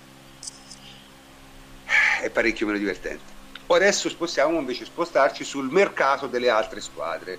Eh, allora, dunque, anche lì ci sono successe cose strane. No? Abbiamo avuto chi non ha fatto mercato, in pratica, Napoli. Napoli non ha fatto mercato. Quello che si è beccato i voti eh. più alti da tutti i giornali. Aspetta, aspetta, fammi finire. La Roma ha fatto, secondo me, un mercato disastroso. Disastroso cioè, eh, Monci ha venduto come Monci, ma non ha comprato come Monci. Questo è il problema, perché si è ridotto da ultimo a fare un, una specie di aborto di contratto con Chic, perché già cominciavano a criticarlo. Eh, L'Inter alla fine ha fatto le osse più razionali col, col, con quello che aveva, anche se le dichiarazioni finali di ausilio sono abbastanza allucinanti. Il Milan è diciamo, la squadra che si è mossa di più. Ora, io personalmente credo che di queste quattro squadre, quella che sta meglio dopo questo giro vorticoso è sempre ancora il Napoli, che non è migliorata ma non è neanche peggiorata. La Roma è decisamente peggiorata. L'Inter ancora non l'ho capito, certo è che se continui a giocare con D'Ambrosio e Nagatomo insomma. Il Milan è sicuramente migliorato rispetto all'anno scorso, ma secondo me, tranne Bonucci, ha preso tutti i giocatori da parte destra della classifica, cioè niente di particolare. Certo, è meglio dell'anno scorso, ma non ci voleva molto, ecco, tutto qua. Su questo che ne pensate voi? Henry, te che ne pensi di questa storia? Ma sì, io prof sono abbastanza d'accordo con te. Io credo che il Milan eh, era abbastanza facile migliorarlo. Eh, Dio buono, è arrivato eh. il settimo perché l'Inter ha smesso di giocare. Piuttosto facile. Io credo che eh, del Milan penso che il problema del Milan sarà l'allenatore, per come la vedo io. Sì. Perché viste le prime due partite, ma anche sulla scorta di quello che abbiamo visto negli anni di Montella, eh, gli si è sempre rimproverato il fatto che non avesse una fase difensiva eh, e avesse una discreta fase offensiva, adesso si è ridotto ad avere una fase difensiva, quindi fase di un possesso molto artigianale eh, di vecchio stampo, eh, andando semplicemente in contropiede. Quindi, Ma come, nonostante Milan... Bonucci? Eh sì, vabbè, Bonucci, anzi, secondo me Bonucci, vabbè, eh, quindi, insomma, qualche difficoltà il Milan l'avrà. La Roma ha venduto benissimo per me, però... Ah, sì, sì, ha venduto da Monci, sicuramente. Sì, però sono d'accordo che probabilmente mi sarei aspettato qualcosa di più, se non altro sulla scelta dell'allenatore che non mi pare... Dai, quando scegli scelta... quell'allenatore ti stai consegnando, dai. Eh... Sì, quando scegli quell'allenatore vuol dire che... Eh, le ambizioni pro... si capiscono anche da esatto, lì, le ambizioni sono quelle. Eh, L'Inter è la squadra secondo me che si avvicinerà di più al Napoli se Spalletti riesce ad imporsi, ripeto se, perché Spalletti è uno che comunque alla fine ti migliora i giocatori, ti dà delle, delle certezze in campo, dà delle certezze ai giocatori e quindi eh, questo all'Inter è una cosa che non si vede da Mourinho, quindi sicuramente non, non può fargli male. Eh, chi è rimasto? Milan. No, il Milan, no, ho detto il Napoli. La... Il Napoli, il Napoli. Ma il Napoli, Napoli, è uguale all'anno scorso. No, non lo so, il Napoli per me o farà molto bene, quindi si avvicinerà un, di più alla Juve, o farà molto male. Cioè, o bene bene o male male. Questo è il mio pensiero sul Napoli. Sì, c'è la famosa teoria del terzo anno, no? Per cui se sì, per me, sì, i calciatori alla fine di giocare molto bene, di fare tanti gol eccetera, ma di non vincere un cazzo si, si rompono le palle. È, cioè, io sono stato un po' calciatore, e poi alla fine sì, vabbè, ok, giochiamo bene, facciamo tanti gol, miglior attacco. Zero, zero titoli. Però, eh, zero titoli. Anche, almeno la Coppa Italia, Mizzer, fammela vincere, insomma. Io anche perché Henry è un modo di giocare quello di Napoli speciale, no? Cioè nel senso specifico. Quindi tu devi credere in quello che eh fai, eh sì. se poi dopo non ti porta a nulla, perché poi dopo non ti porta a vittorie, eh, ok, ci possono essere i giornali che ti magnificano, ma poi dopo eh, come calciatore sai di non aver vinto. No, quest'anno, quest'anno, c'è da dire che probabilmente i giornali un filino hanno esagerato perché stanno tutti oh, accreditando. No, ma che, stai, ma che dici mai? Davvero? Leggermente, leggermente. Leggermente hanno esagerato, quindi comunque un po' di peso ce l'avranno e si è visto il primo tempo con l'Atalanta un po'... Quindi vediamo, vediamo. Anche perché Ma... per il Napoli è un po' complicato fare il mercato, nel senso che comunque come fatturato è messa meno bene rispetto alle altre. E poi c'è questa politica che si è vista anche con, con Rena che è quella di trattenere i giocatori, quindi questo è un qualcosa che un po' frena i giocatori di sì, anche di medio valore già, già, erano no? frenati prima diciamo se per, poi ci aggiungi cioè nel senso che pure questo. si, si, parlano, si vedono queste cose cioè se un giocatore vuole andare tu lo tieni insomma, non è sì, la è migliore pubblicità. Eh, no, ma so, poi c'è anche problemi, a Napoli ci sono anche problemi di natura ambientale, eh, parliamoci sì. chiaro, cioè, questo è un fatto noto che molti giocatori in Europa a Napoli proprio non ci vogliono andare perché è Napoli, mm. a torto e a ragione, però è così. Poi sul mercato delle altre, io credo che come stava facendo prima, vado valutato anche il peso degli allenatori, nel senso che comunque l'Inter il migliore acquisto che ha fatto è quello di Spalletti e, e io credo che veramente possa essere la, la, squadra che arrivi dopo Juventus e Napoli. Eh, mentre per la Roma eh, Di Francesco è un allenatore molto schematico, cioè ha sempre giocato con 4-3-3, ma la Roma aveva trovato un, una quadratura eh, con uno Spalletti che aveva cambiato un po' quella che era la sua filosofia rispetto al primo ciclo, perché questa Roma era molto più difensiva, aveva trovato un approccio fisico sia in mezzo al campo che dietro e la Roma invece è cambiata notevolmente adesso e, e avrà t- secondo me avrà diversi problemi. E... Ma io, io, sono rimasto abbastanza impressionato da, da, Roma Inter, nel senso l'Inter ha giocato veramente di merda per 75 minuti. Eh, ma questa ha è una cosa che è sempre successa. Passaggi, cerca... No, ma il problema è Azzecchi ha azzeccato tre passaggi e un dribbling e eravamo in porta. Eh, cioè, cioè, è stata sfigata Roma, ma preoccupante, ci eh? può anche stare proprio che tu prendi l'1-1 su un errore che fai. Il problema sono stati i minuti successivi e le squadre di, di, di Francesco cap- hanno questi momenti a vuoto, questi passaggi. No? E quindi e ricordo il Sassuolo ogni tanto che... ne prendeva 5 a caso. Ecco. Cioè, quindi eh, soprattutto a Roma non è facile. E, boh, io non credo che sia stata una scelta felice. Poi magari verrò smentito. Mentre il Milan, mm, cioè, fare tanto non sempre significa fare bene. Eh, ha, un giocat- ha un, giocatore di, di, grande valore che è Bonucci, eh, sicuramente migliore rispetto all'anno scorso, ma ci voleva poco. Eh, però per me si gioca il quinto po- quarto posto con, con, con la Roma. Quindi, se, ma insomma, se, se, voi doveste dire di queste quattro, una rimane fuori, giusto? Qual è quella che rimane fuori secondo voi, Antonio? Ma tra Roma e Milan, direi in questo momento. Io sono chiesta una, però. Eh, ma è presto, è presto. Eh, non lo so, io non sono convintissimo di nessuna dei due, guarda, quindi non, non, non ti so rispondere in questo momento, ma sono le due che, che vedo dietro rispetto, rispetto, all'Inter e al Napoli. Ovviamente non l'abbiamo detto, ma lo, lo davamo per scontato, la Juventus è due gradini sopra chiunque altro. No, vabbè, ma questo nemmeno si dice. Eh, insomma, appunto, no, voglio dire perché. Vabbè, la Juventus è più o meno... Allora, vogliamo, nella, nella ipotesi, a livello di campionato, nell'ipotesi più pessimistica... No, perché a volte siamo livello. dietro nelle griglie pure. Quindi... No, vabbè, ma quella, sai, la gente beve, insomma, non, non, è quello. È che... Eh, Diciamo la prima e la seconda che... fila è nostra, poi dalla terza si comincia. Eh, esatto, cioè nel eh, senso la Juventus ah, è no, diciamo, nella ipotesi più pessimistica è come l'anno scorso. Che non vuol dire l'anno che scorso. vinceremo a mani basse, no, però vuol dire no, che però, sei favorito e devi vincere. Insomma, il Napoli è come l'anno scorso, la Roma è quella arrivata più vicina, se indebolita, Inter e Milan sono migliorate, ma come dico sempre io, se migliorano quelle sotto è un vantaggio per chi è primo, perché ovviamente eh, forse ci scriverò anche un articolo prima o poi su questo, perché non è, non è, non è forse molto intuitivo, ma è chiaro che più si livella so, il terreno sotto alla Juve, più è facile per la Juve vincere, perché ha bisogno di fare meno punti. cioè, questa è l'idea, perché l'anno prossimo Napoli e Roma 86-85 secondo me non li fanno quest'anno, nemmeno se piangono. E qui mi sbilancio.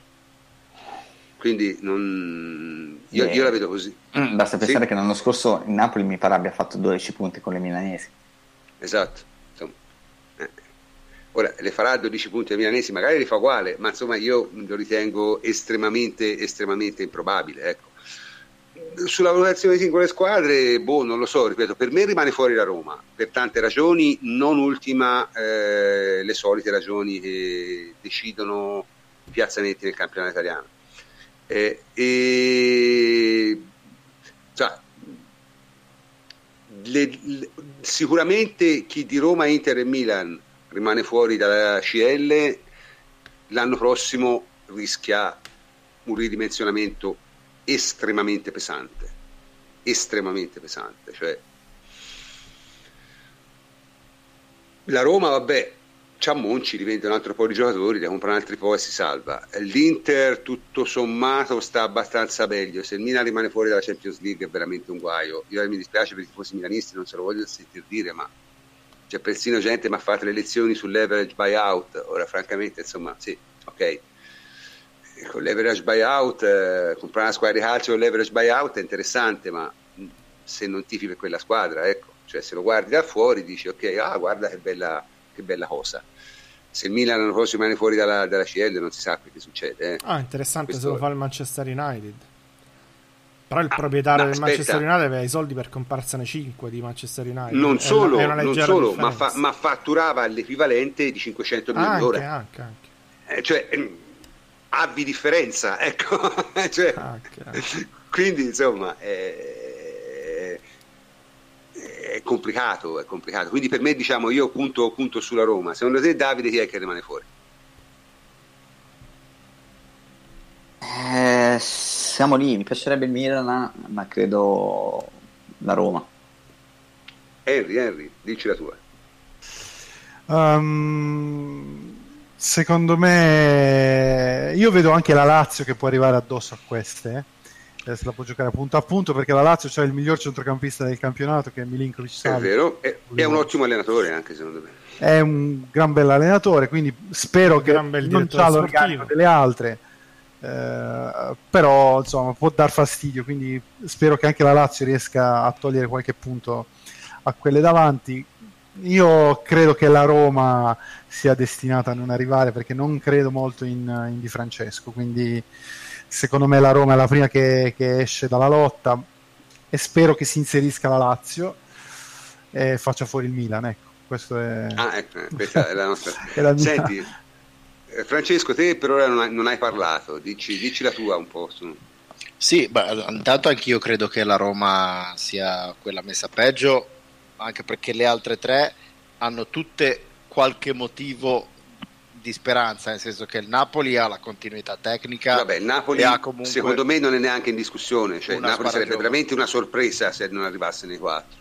Esatto, l'Inter ha acquistato un, un allenatore, come abbiamo detto, che può fare la differenza eh, a livello di piazzamenti e di, di dare quel qualcosa in più.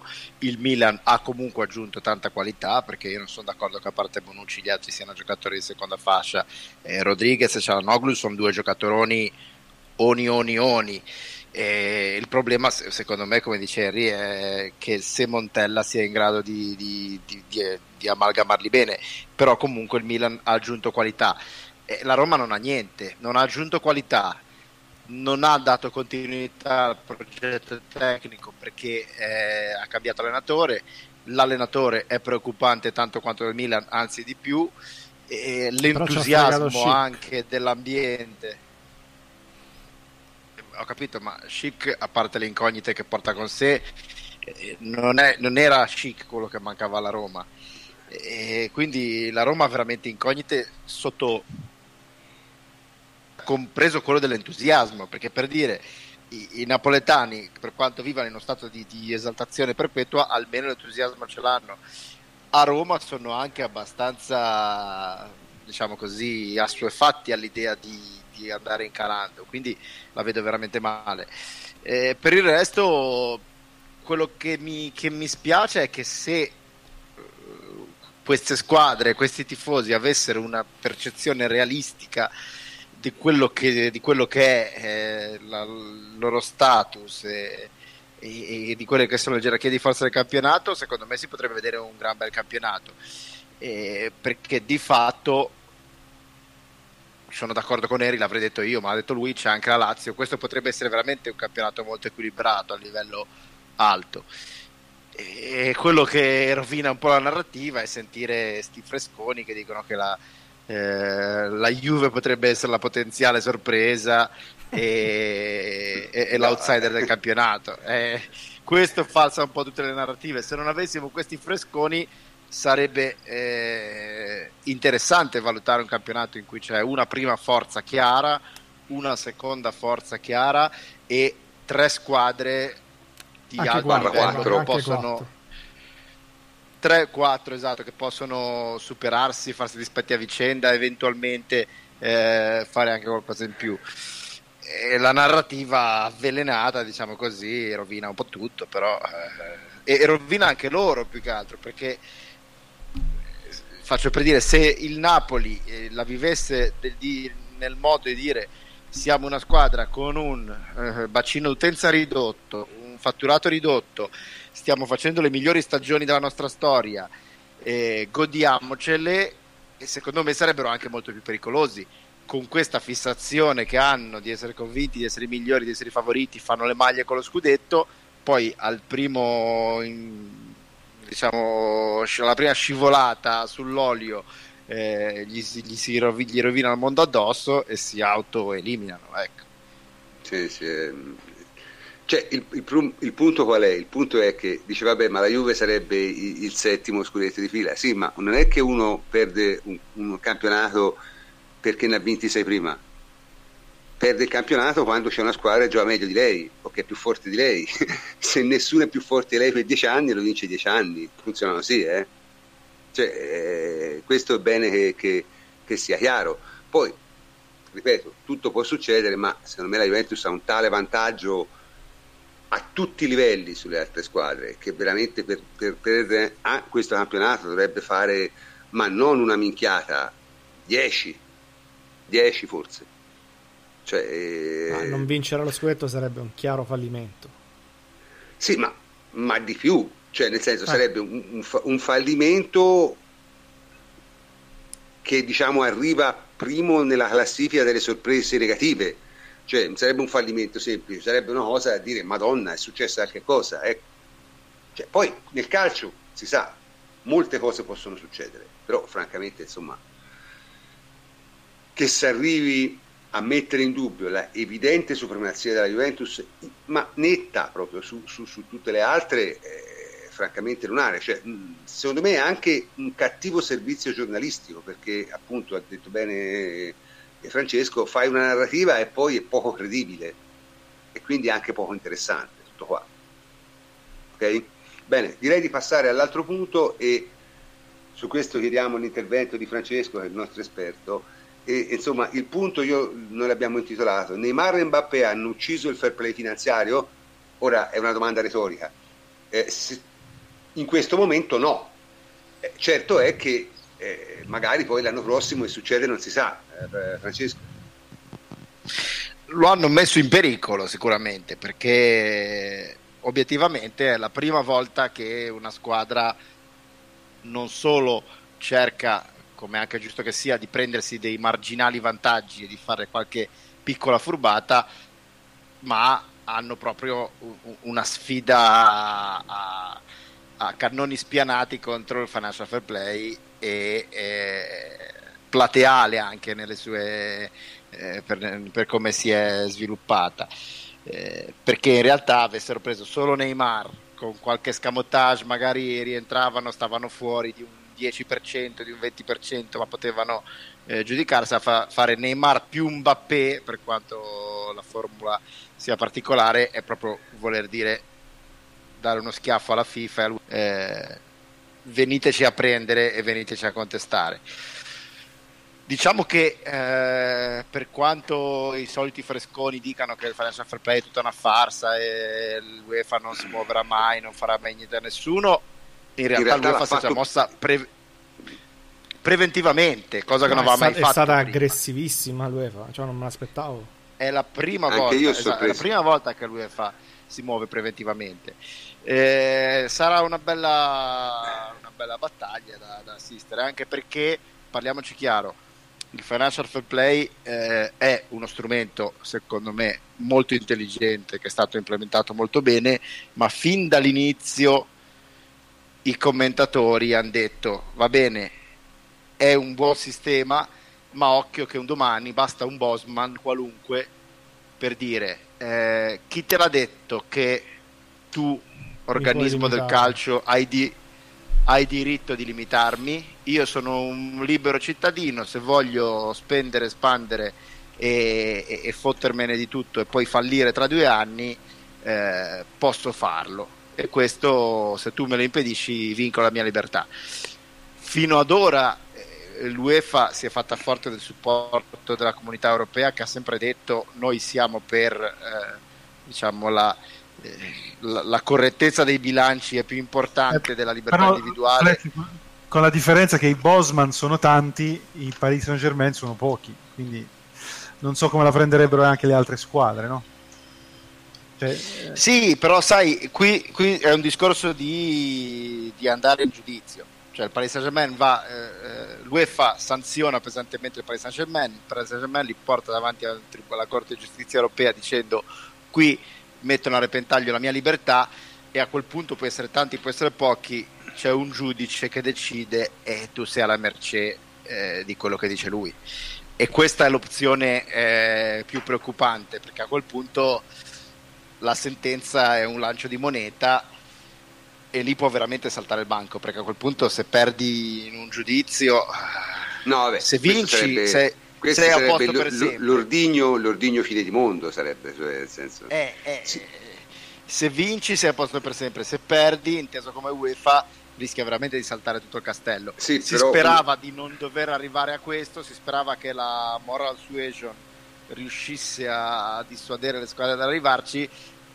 Io temo che ci si stia avviando velocemente in quella, in quella direzione lì, perché a meno di miracoli della diplomazia eh, mi sembra difficile che l'UEFA lasci fare questa, questa, doppia mossa al PSG e mi sembra difficile che il PSG ricevendo la sanzione qualunque essa sia dell'UEFA eh, non reagisca. Ma sai, io una corte europea che dà ragione a un tycoon arabo non petroliere arabo ho, ho, qualche perplessità che succeda, però comunque insomma può darsi, eh, tutto può essere. Eh, però vita, sai, ci sono ci sono dei precedenti, eh, perché per esempio eh, gli americani, i famosi salary cap, i famosi sistemi che hanno loro di bilanciamento, noi li diamo per scontati e di grandi vittorie di civiltà, però ci sono arrivati dopo essersi scannati nei tribunali e a volte vincevano, a volte perdevano. Eh. Poi fortunatamente sono partiti con 30 anni di anticipo rispetto a noi e adesso hanno raggiunto una stabilità però adesso si scannano con i giocatori di, pura legge no sì beh ovvio i problemi poi ci sono sempre però per dire a livello di puro diritto eh, non ha tutti i torti il tycoon eh, qatariota a dire sì certo io sono un tycoon ma eh, perché, tu in base a cosa mi impedisci di fare una cosa lecita perché quello è il problema eh, spendere 200 milioni di euro per un giocatore sai, non è illecito. Però, però, però, c'è anche un discorso, è che te non, cioè, è, è, è, un po'... Cioè, n- non è una questione di legge, non sono sanzioni penali, cioè non è che è semplicemente che la, la, la UEFA eh, decide i suoi regolamenti. Eh, cioè, questo, sai, se no a questo punto chiunque può impugnare qualunque regolamento davanti alla giustizia. Sì, sì, sì, ma io, eh, però, ma io, sono, d'accordo, io sono d'accordissimo, io sono assolut- al mille per mille su questa linea, io sono un, un fervente sostenitore del financial fair play, però facevo l'avvocato del diavolo, cioè... No, no, no, ma mi rendo conto, però insomma... Ma vedi me... che la, la, legge Bosman è nata proprio per questo, eh? perché c'erano delle regole che si erano date all'interno dell'UEFA, eccetera, eccetera, qualcuno si è rivolto a un tribunale europeo e il Tribunale europeo ha fatto saltare tutte le regole. Cioè, è quello il, rischio vero, di cui parla. È, è, quello il rischio, è quello il rischio, però io in questo caso lo vedo abbastanza remoto perché onestamente, insomma, n- non credo che una posizione del genere presa da una singola squadra, tra l'altro, sia molto, diciamo, come si dice, eh, sia molto probabile che abbia successo. Io penso che hanno fatto questa sparata, rientreranno in qualche modo, si prenderanno la sanzione e fine il discorso. Io, io, io, credo che non la rischino neanche la sanzione comunque, almeno no, per la quest'anno. Rischiano, eh. No, per quest'anno la no. Rischiano, la rischiano. Per quest'anno eh, no, ma... perché non avendo nessun eh, accordo con l'UEFA, no? perché sono puliti tra virgolette in questo momento con l'UEFA. Ah sì sì sì, no, ma per sanzione intendo, non intendo una sanzione diretta, intendo appunto un piano di rientro. Ah, beh, quello, guarda, se, se superano i 90 milioni di indebitamento in un esercizio, sicuramente eh, gli cade la, la, la, il bastone dietro, dietro la, schiena pure a loro, però insomma. No, Vedremo. nel senso è... è, è... Sai cos'è vediamo, che, vediamo. Sai cos'è che per, per, lo stesso funzionamento del financial fair play eh, tu puoi sanzionare, cioè puoi controllare soltanto il bilancio no, dell'esercizio eh, appena mm-hmm. terminato. Mm-hmm. Quindi eh, se anche, eh, ed è, il caso del, del Paris Saint Germain, eh, ci fossero dei costi caricati negli anni successivi, ad esempio Mbappé, no? cosa del genere, tu non potresti intervenire in teoria. No, perché il Paris Saint Germain no, no, potrebbe tranquillamente ti... dirti che, che ne so, eh, Beh, di avere un perché... piano di rientro, di avere un... Eh... Eh, sì, ma alla fine poi però queste cose si concretizzano. Cioè, nel senso, non è che i soldi poi non Fra li devi dare perché la- Fra due anni. eh, mh, sì, uno lo potrebbe anche considerare come un all-in, per cui dice, beh, io ho due anni di tempo per vincere Esatto. la, Champi- la Champions League. Insomma, in realtà io penso a questo genere di, di situazioni, anche perché secondo me finché te giochi un Verratti e Tiago Motta a centrocampo, puoi Ah, comprare sì, chi vabbè. puoi, ma la Champions League non la vinci. Quindi, insomma, è anche una mossa un po' veramente da, da, da, da ricchi scemi, eh, questa. Perché se uno proprio voleva sfondare, poteva fare una squadra per vincere davvero la Champions League e il PSG non l'ha fatta, secondo me, perché ha fatto una, c'ha una batteria enorme di attaccanti e poi a centrocampo giocano Tiago Motta e Verratti. Cioè Tiago Motta Verratti Rabiot ha venduto l'unico centrocampista un po' di diciamo No, di centrocampo equilibrio sono letteralmente tre, è una cosa allucinante. cioè ha venduto l'unico centrocampista di equilibrio che aveva che è Matuidi Eh, in difesa non ha dei fenomeni un- il, il vecchio mh, come si chiama Tiago Silva che insomma comincia a essere anche lui abbastanza stagionato eh, c'ha dei terzini insomma modesti visto Meunier ieri sera gente normale eh, francamente insomma non, non- non lo so nel senso con quello che hanno fatto ecco se io dicevo fo, fo un, un rischio corro un rischio per due anni per vincere la Champions League eh, io non a comprare nello stesso anno eh, Mbappé e Neymar perché se la, il PSG l'anno scorso è rimasto fuori dalla Champions League non è difeso dagli attaccanti eh. È dipeso dal fatto che non aveva un centrocampo all'altezza. Quest'anno ce l'ha peggio. Perché non ha più neanche Matuidi. Quindi A cioè, Krikoviak. so, so anche ah, è Krikoviak giusto? Ha venduto anche quello. Comunque vediamo. E questo ci porta direttamente all'ultimo argomento della serata. L'ultimo argomento della serata che è il mercato alle big europee. Davide noi del PSG abbiamo già parlato di fatto no? ha preso solo attaccanti e ben due centrocampisti aveva. Non ha preso difensori quindi siamo alla manna ma quelle altre che hanno fatto Beh, allora facciamo, introduciamo un pochettino lo spazio cazzeggio, cioè parliamo della disperazione vera e propria di Conte. ah sì certo Mamma, mamma mia, mia no, che argomento mamma triste. mia povero Antonio Cioè, eh, Che argomento sostanzialmente- triste, no. Anche se la parte più brutta è stata quella di cioè, questa con Barkley che cambia idealmente sta facendo le visite mediche. Cioè, qua No, siamo di- alla dice che l'ha smentito, della- l'ha smentito però, eh, l'ha smentito. È, sta- è stata bella per due giorni storia. E, No, vabbè, quella, era insomma, mercato troppo, di- quella era troppo, secondo me, per essere vera, dai, non No, esiste, dai, non era esiste troppo, era così. È stato ver- comunque un mercato abbastanza eh, povero, non tanto per quanto hanno speso, perché comunque hanno speso sui 166 milioni di euro, ma per la qualità degli interventi. Cioè, tolto Morata, che comunque è un giocatore di livello, No, Morata è, è il giocatore che io avrei voluto a tutti i costi nella Juventus quest'anno. Avessi do- Beh, potuto eh. fare una follia Morata. Eh, Poi magari lo approfondisco, faccio un, eh, articolo. no, un ma è un gran qualcosa, bel ma- giocatore. Non è escluso che prima o poi finisca la Juventus, perché mi sa che il Chelsea, non lo so, se il Chelsea continua così... Avrei piano- costruito il mercato in maniera diversa. Avrei... No, no, ma non ci interessa, Antonio. No, no, no. Cioè, Dovrete sur- Per dire di- sorbirvelo con un articolo. eh. sì, E sì, chiamerò sì. Anche, anche Henry a, a supporto. Vabbè. Per gli orsetti del- Chelsea, cioè, no. la lista, la- la- come abbiamo detto prima, la lista degli orsetti del cuore non ci interessa. Eh? No, comunque stavamo parlando del Chelsea, giusto? Eh, Chelsea, Cioè, sì, ha, sì. ha preso, ha preso gli ultimi giorni di mercato per dire cioè che noi abbiamo preso Uedes, loro hanno preso Zappacosta che, che non è scarsissimo, però insomma se finisce Allora, che un di- Zappacosta a 30 milioni, Io dico solo questo: se la Juventus prendeva Zappa Costa, bisognava chiamare la Nato a fare forza di interdizione. No, ma a parte Cioè, questo, io dico un'altra Non cosa. c'era verso. La coppia centrale del, del Chelsea Eh. sarà mm, eh, Kanté Bakayoko. Mamma mia. Il pallone si Cioè, rifiuta è di la peggiore coppia del- forse della, della Champions League. Tra l'altro ha pagato Non 40 per- milioni. singolarmente, singolarmente no, eh, Kanté è fenomeno. Ma come ti viene di accoppiarli? Ho detto, il pallone si rifiuta di entrare in campo. Comunque eh, dicono da, da, lontana Inghilterra che insomma Conte balla, diciamo così. Vabbè, da... Balla. un po'. da dieci anni balla Conte.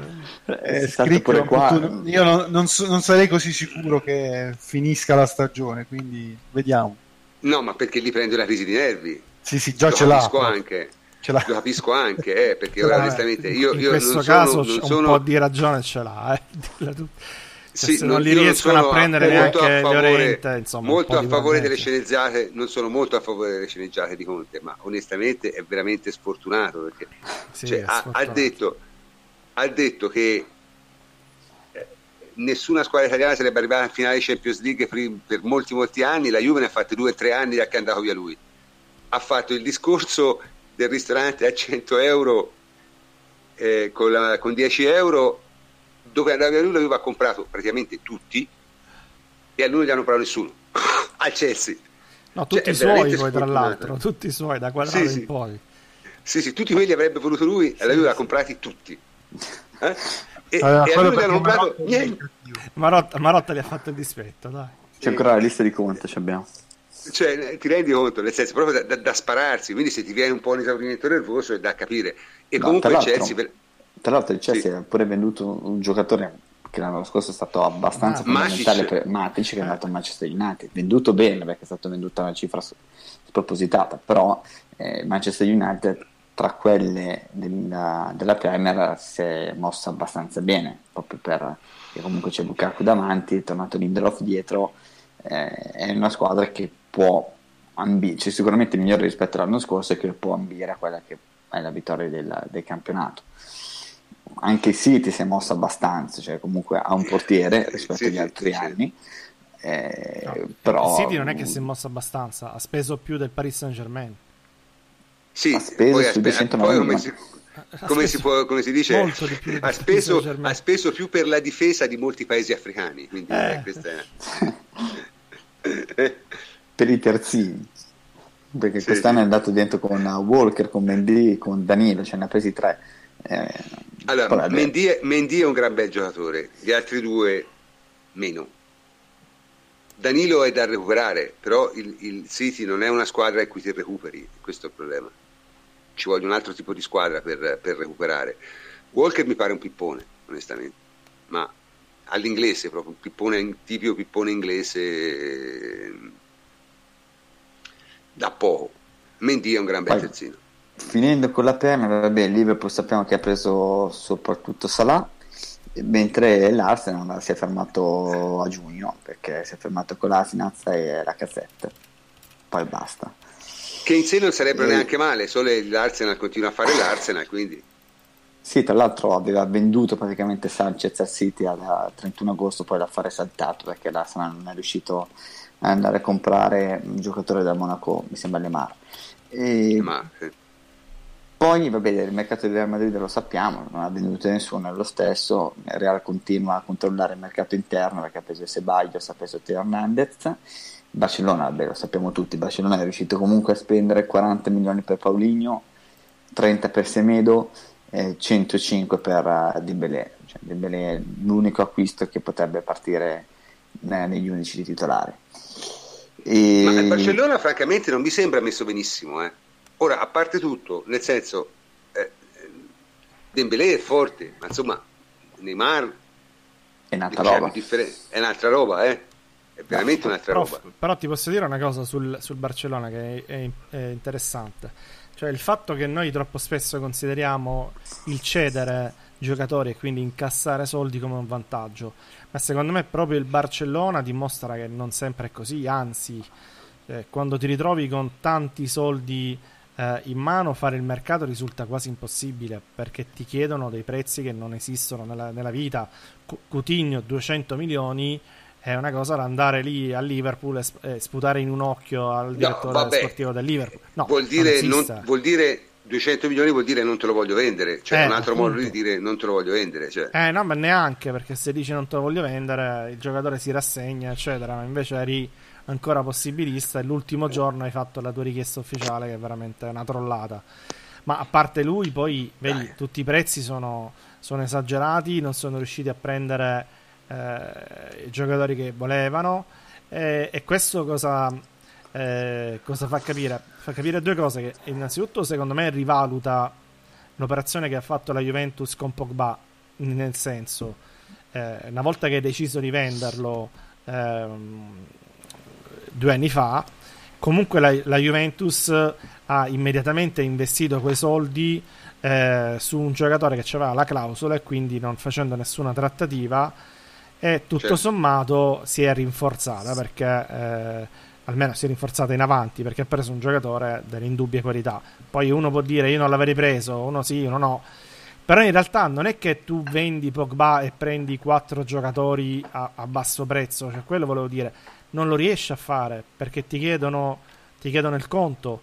Vedi il Monaco, addirittura eh, il fatto di Mbappé... Ha, ha, scelto di non prenderli i soldi, bellissima sta cosa. Ha scelto di non prenderli, sì, è stata una richiesta che è partita proprio dal, dal Monaco, quella di eh, posticipare di un anno eh, l'acquisto di la cessione di, di Mbappé, perché non, non sapevano che farsene di tutti quei soldi e ne hanno e incassati tantissimi se lo ci pagavano le tasse, ma ne hanno incassati tantissimi e ne hanno spesi pochissimi.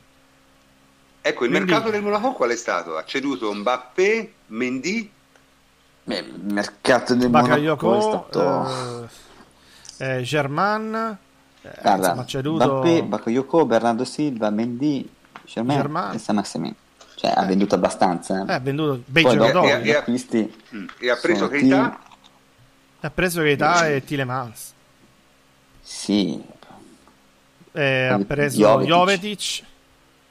Insomma, non ha, speso, non ha speso granché. Eh. Ma il terzino destro chi glielo fa? Sì, di beh, il terzino destro. Mm. Il terzino sinistro, sinistro mettono... Il terzino sinistro c'ha un brasiliano che non è male. Oh. Ce l'ha, c'è un giovane. Che non è affatto male. Un terzino sinistro brasiliano che sembra da seguire più c'è sempre Traoré e quel, il pisellone marocchino, eh, algerino. Sì, e poi c'ha una serie di, di Traoré. Quello che ha giocato eh. contro noi, come si chiama? Mm. Sì, Dirar. Sì. Dirar, Dirar. Mm. Eh. Scusa, è marocchino mi sembra. Sbaglio. Però voglio dire, no, nel, la riflessione era quella sui soldi, no? Cioè, eh, incassare mm. tanti soldi... Eh, non è così un vantaggio come potrebbe sembrare molto semplicisticamente, perché poi eh, se sei una squadra che deve spenderli per fare eh, il mercato, no? per rinforzarsi, vedi il Barcellona che, che, difficoltà enormi ha avuto e oggettivamente è uscita con una, con una porcheria, perché quei giocatori lì al posto di Neymar vuol dire che hai fatto due passi indietro su cazzi, cioè nel senso che comunque poi dopo no, beh, mm, De- Dembélé è un buon attaccante, eh. il, resto, il, resto, è veramente eh, Dembélé è un buon attaccante, De- ma Neymar è un, buon livello, attaccante. Eh. Ma è un altro Neymar livello. è un altro livello, però Dembélé ci sta. Sì, cioè nel senso che se comunque tu puoi andare eh, magari a perdere molto davanti, ma vai a sistemarti dietro a centrocampo. Esatto. Eh, invece non è successo. No, non è successo. Poi no, finiamo con la carrellata, vabbè, vi, vi risparmio il mercato del Porto e dello Lasciamo Zenit. Perdere.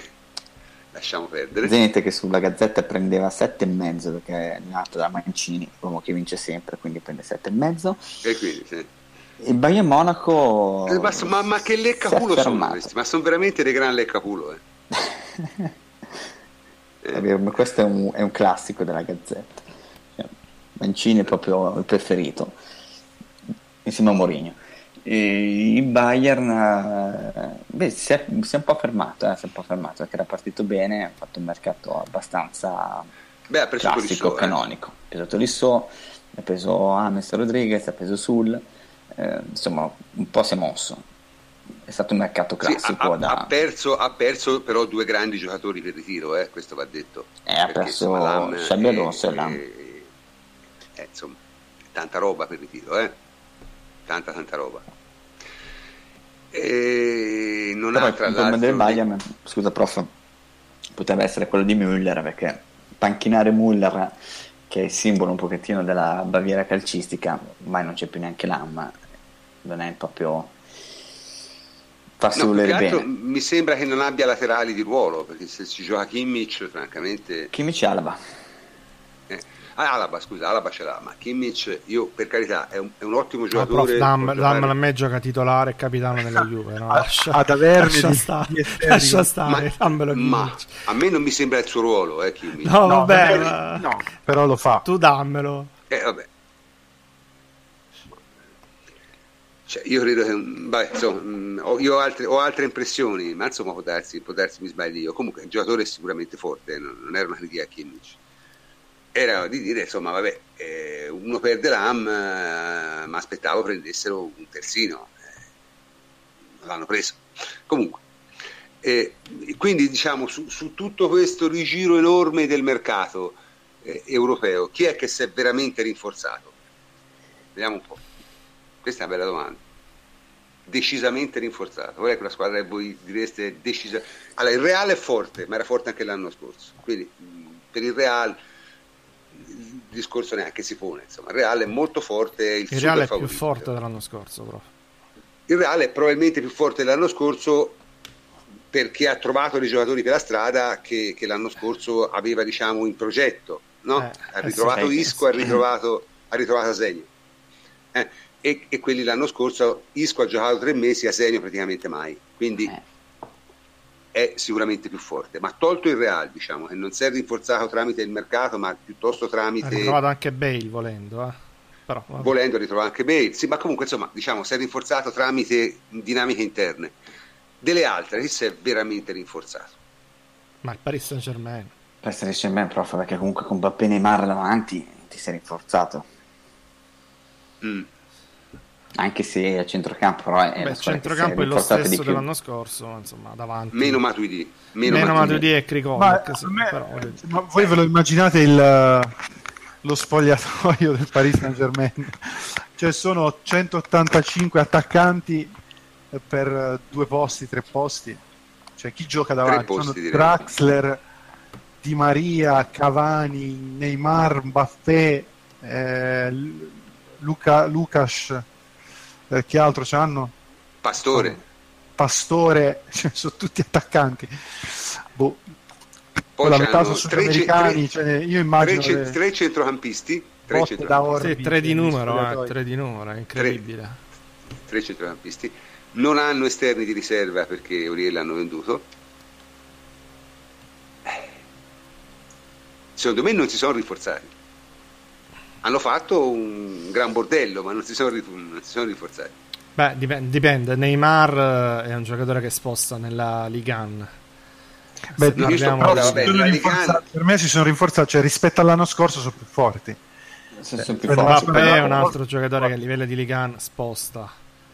Poi se mi parli di Europa, Eh, di quello ti parlo in Ligan, probabilmente... Eh no, ma non è scontato, eh, perché è arrivato al numero 2 l'anno scorso. Sì, vabbè, ora insomma, non è che può far cazzare tutti gli anni. Eh. Cioè, non è che proprio il mercato è andato a scombussolare gli equilibri. cioè, sì. Quelle che uscite più indebolite, comunque Barcellona, tra le grandi, ecco, Barcellona mi sembra decisamente più debole. Sì, che è la quelle squadra che non si è è rinforzata, indebolita possiamo è dire che è. Chelsea, Chelsea non si è rinforzato. perché comunque c'è il cambio Morata Diego Costa, eh, c'è anche la gestione di Diego Costa non è stata ottimale. Comunque, Che tra l'altro Diego. Costa tecnicamente è sempre in forza al Chelsea, eh? Sì, è stato messo nella lista di 25 per la Campionato, Premier, ma non- non ma non- Non gestita non benissimo da Conte, chiusa la Mm. parentesi. Cioè, poi dopo le altre squadre sono, sono uguali, cioè, perché il Bayern comunque C'è sempre il Manchester United probabilmente... Manchester United si è rinforzato perché comunque rinforzato. Matic e Ragazzi, io e Bayern, scusate però, vo- voi secondo me state un po' sottovalutando i due giocatori che si sono ritirati. Cioè, io Tolisso è molto bravo, a me piace molto, per carità di Dio, però insomma stiamo parlando di due giocatori che non erano poco per il Bayern, eh?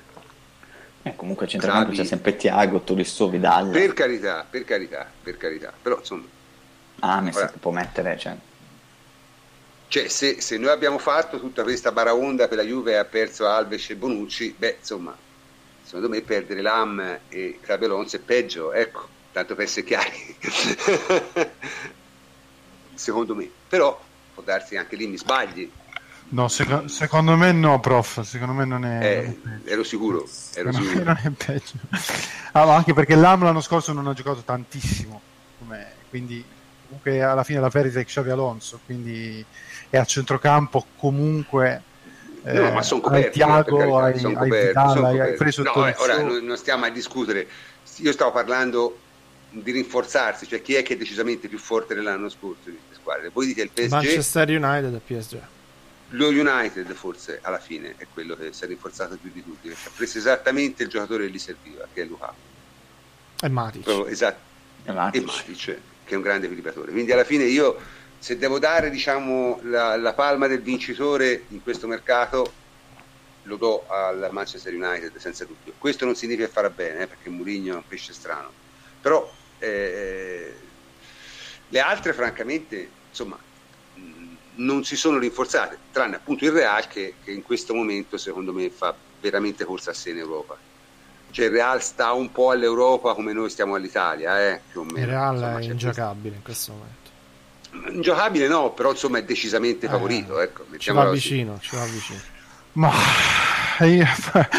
io, ho negli occhi la finale, cioè purtroppo, cioè il primo tempo della finale, ecco, la Juve deve aumentare Eh, quel so. tipo di prestazione nella Io sono 90 perfettamente d'accordo. Eh, Cioè, però Henry, se sono... riusciamo a far durare di più quella prestazione, quel- diciamo la prestazione iniziale, Eh, però ti primi- posso dire una la cosa. prima mezz'ora, tu la devi far durare Ti posso dire una cosa, ti contro posso dire una cosa. Madrid, e Secondo me aspetta, ci è stiamo a 80 fare minuti contro le altre, per me sei una squadra più forte.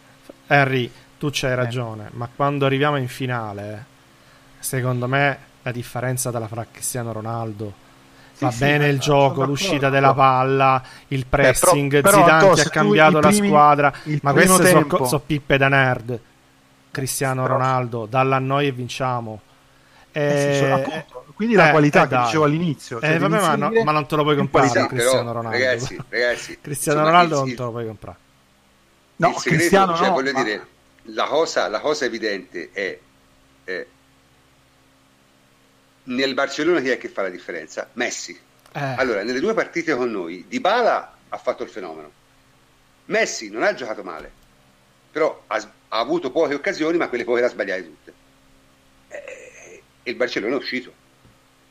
Capisci?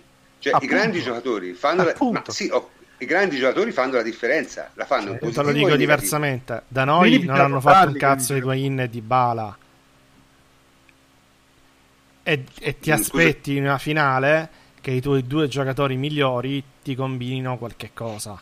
Perché Preciso. è vero l'uscita dalla- della palla, è vero, io ripeto, Zidane che ha cambiato il modo di giocare, nel secondo tempo ha ridisegnato quello che vuoi, però se al posto di quei due ci metti Cristiano Ronaldo, probabilmente la portavi a casa. Quindi Eh, alla fine va bene tutto, io credo- ma nelle gare la- secche, ma nelle gare secche il, il campione conta.